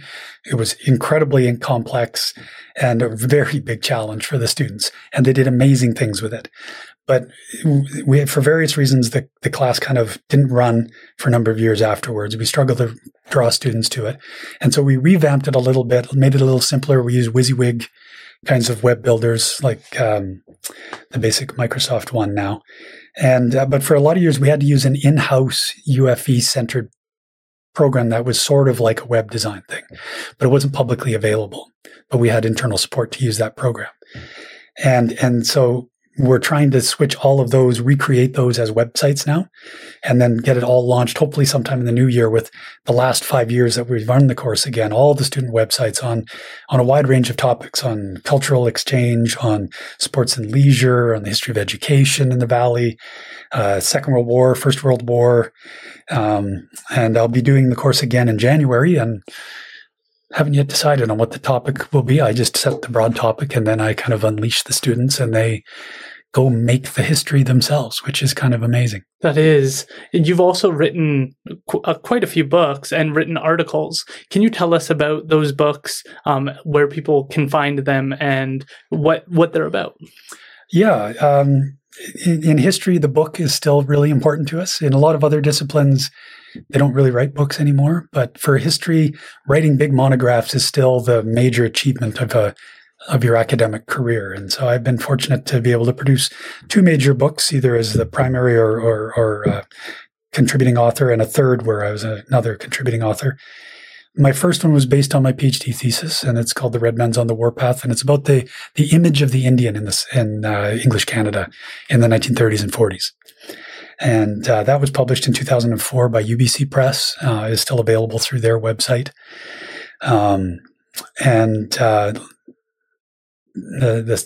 Since then, I've published lots of articles. Most of that's academic information, but my second major book just came out in 2019 with Cambridge University Press. And that's the transnational look at Indigenous people in the Second World War in Australia, New Zealand, the United States, and Canada, and looking at it across those four nations and comparing and contrasting the different patterns and the similarities, and trying to make sense and explain what we can tease out of that. And that was a crazy and vast undertaking. It took me more than a decade and a couple of different collaborators to put together, and thousands and thousands of archival documents from each country to work with, not to mention all the literature that was published in each country on the subject or near related subjects. It was a kind of crazy undertaking. And I was really proud to be able to finish that off. I worked with, it's actually an American scholar, but he's based at the Catholic University in Australia, in Melbourne. And was an expert on Aboriginal participation in the Second World War in the United States as well. And I was stronger on Canada and New Zealand, so it worked as a good pairing. And we were able to complete that book and bring it out with one of the major international academic presses, which I'm really proud of. That's sort of my magnum opus. And that was sort of my final statement on Indigenous participation in the wars. And I've started to turn the corner in terms of topics since then, although I'm still known for that. So I'm drawn into that sort of thing. I did an interview for a Quebec documentary company last year on Indigenous participation in the war. I just did an Aftermatter paid section for a graphic novel by an Indigenous author. It was Dene. From Northwest Territories, and talking about, because it touched on Indigenous participation in the war and the uranium mining in the region that fed into the atomic program of the Manhattan Project. So I spoke a little bit about that for that. I'm going to be giving a talk, webinar for the BC Museums Association on November 10th, along with another gentleman, talking about remembrance and those communities that aren't always included in remembrance. And so I'll be talking about Indigenous veterans in remembrance and how museums might be able to engage that topic and maybe broaden their holdings and the way that which they present and, contribute to the collective commemoration of those events in their own communities. Wow, I would be very grateful if you could send me that information when it releases, if the graphic novel is available now, so that we can share that with people. Sure. Because I love that you're making this more accessible for people. On the topic of Remembrance Day, I'm interested to know how you approach it, or what you think perhaps listeners who've struggled with it, like myself, how do we engage it? What questions should we have in the forefront of our mind to take the day more seriously? What should we be thinking in that minute of silence? And what have you thought about perhaps through seeing all the various stories of these individuals who've given their lives for us to have the Charter of Rights and Freedoms, to have all the luxuries that we take for granted today. And our boring politics. Yes. That's a really good question. I always tell my students that they should be thinking about it, that they should attend. I always attend. It's important to me to attend. I take it as a very solemn occasion. It's never, I've heard people sometimes think that it's about somehow glorifying war or soldiers, and it really isn't about that. It's very much intended and designed as a remembrance of sacrifice, of those who sacrificed for the greater good, for us, for the things you talked about, you know, that we are fortunate enough to enjoy in this not perfect but remarkable place in which we live. And I in that minute of silence, I think about individuals. I think about those letters, you know, that soldiers wrote. I think about the human beings that they were, and they were no different than you and I. You know, they were swept up in things that were far bigger than they ever were. And they were just everyday people, but they got asked to do extraordinary things. In not everyday things. And they didn't shirk from that. They stepped up, they took it on, and it was tough and it was brutal. And some of them died, and a lot of them were injured, and a lot of them were tortured by the memories that they had of those events. And that's a lot of suffering to think about. It's hard sometimes to connect with that. And so that's why I think for me, making it individual helps to get you there. You know, to think about one person. Maybe it's a family member. It might be a grandfather, an uncle, great uncle, or something of that nature. I think about my great-great-grandfather, whose name is on the Vimy Memorial. His body was never found. In the First World War, my Nan never knew him. She was just born when he went off to fight, and then never met him. Had no memories of him. You know, and there's millions of stories like that in Canada. Family stories. And so I think if people take the time to talk to their grandparents, talk to their parents, are their stories, you know, they can find that personal connection. And lots of people come into my Canadian military history class with those connections already in mind. And I think they feel more closely connected to them by learning more about it. So inform yourself, you know, find things out there that can help you to learn about the experience. There's a really good documentary series called No Price Too High. My PhD supervisor, Terry Kopp, was really involved. It was made in the 90s, but it's still, I think, one of the better things available on the history of Canada and the Second World War and of the experience of Canadian soldiers overseas. You know, take the time to educate yourself, learn something more about it, and then think about that in that minute of silence, you know.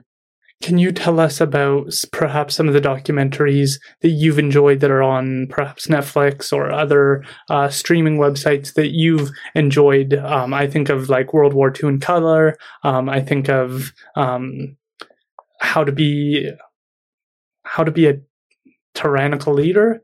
It's on Netflix. I haven't seen that. How to Be a Tyrant. And they go through the various tyrannical leaders and what made them particularly evil or malevolent in their own right. Like right. Trying to control the populace, trying to control the people around them. How did they approach these things?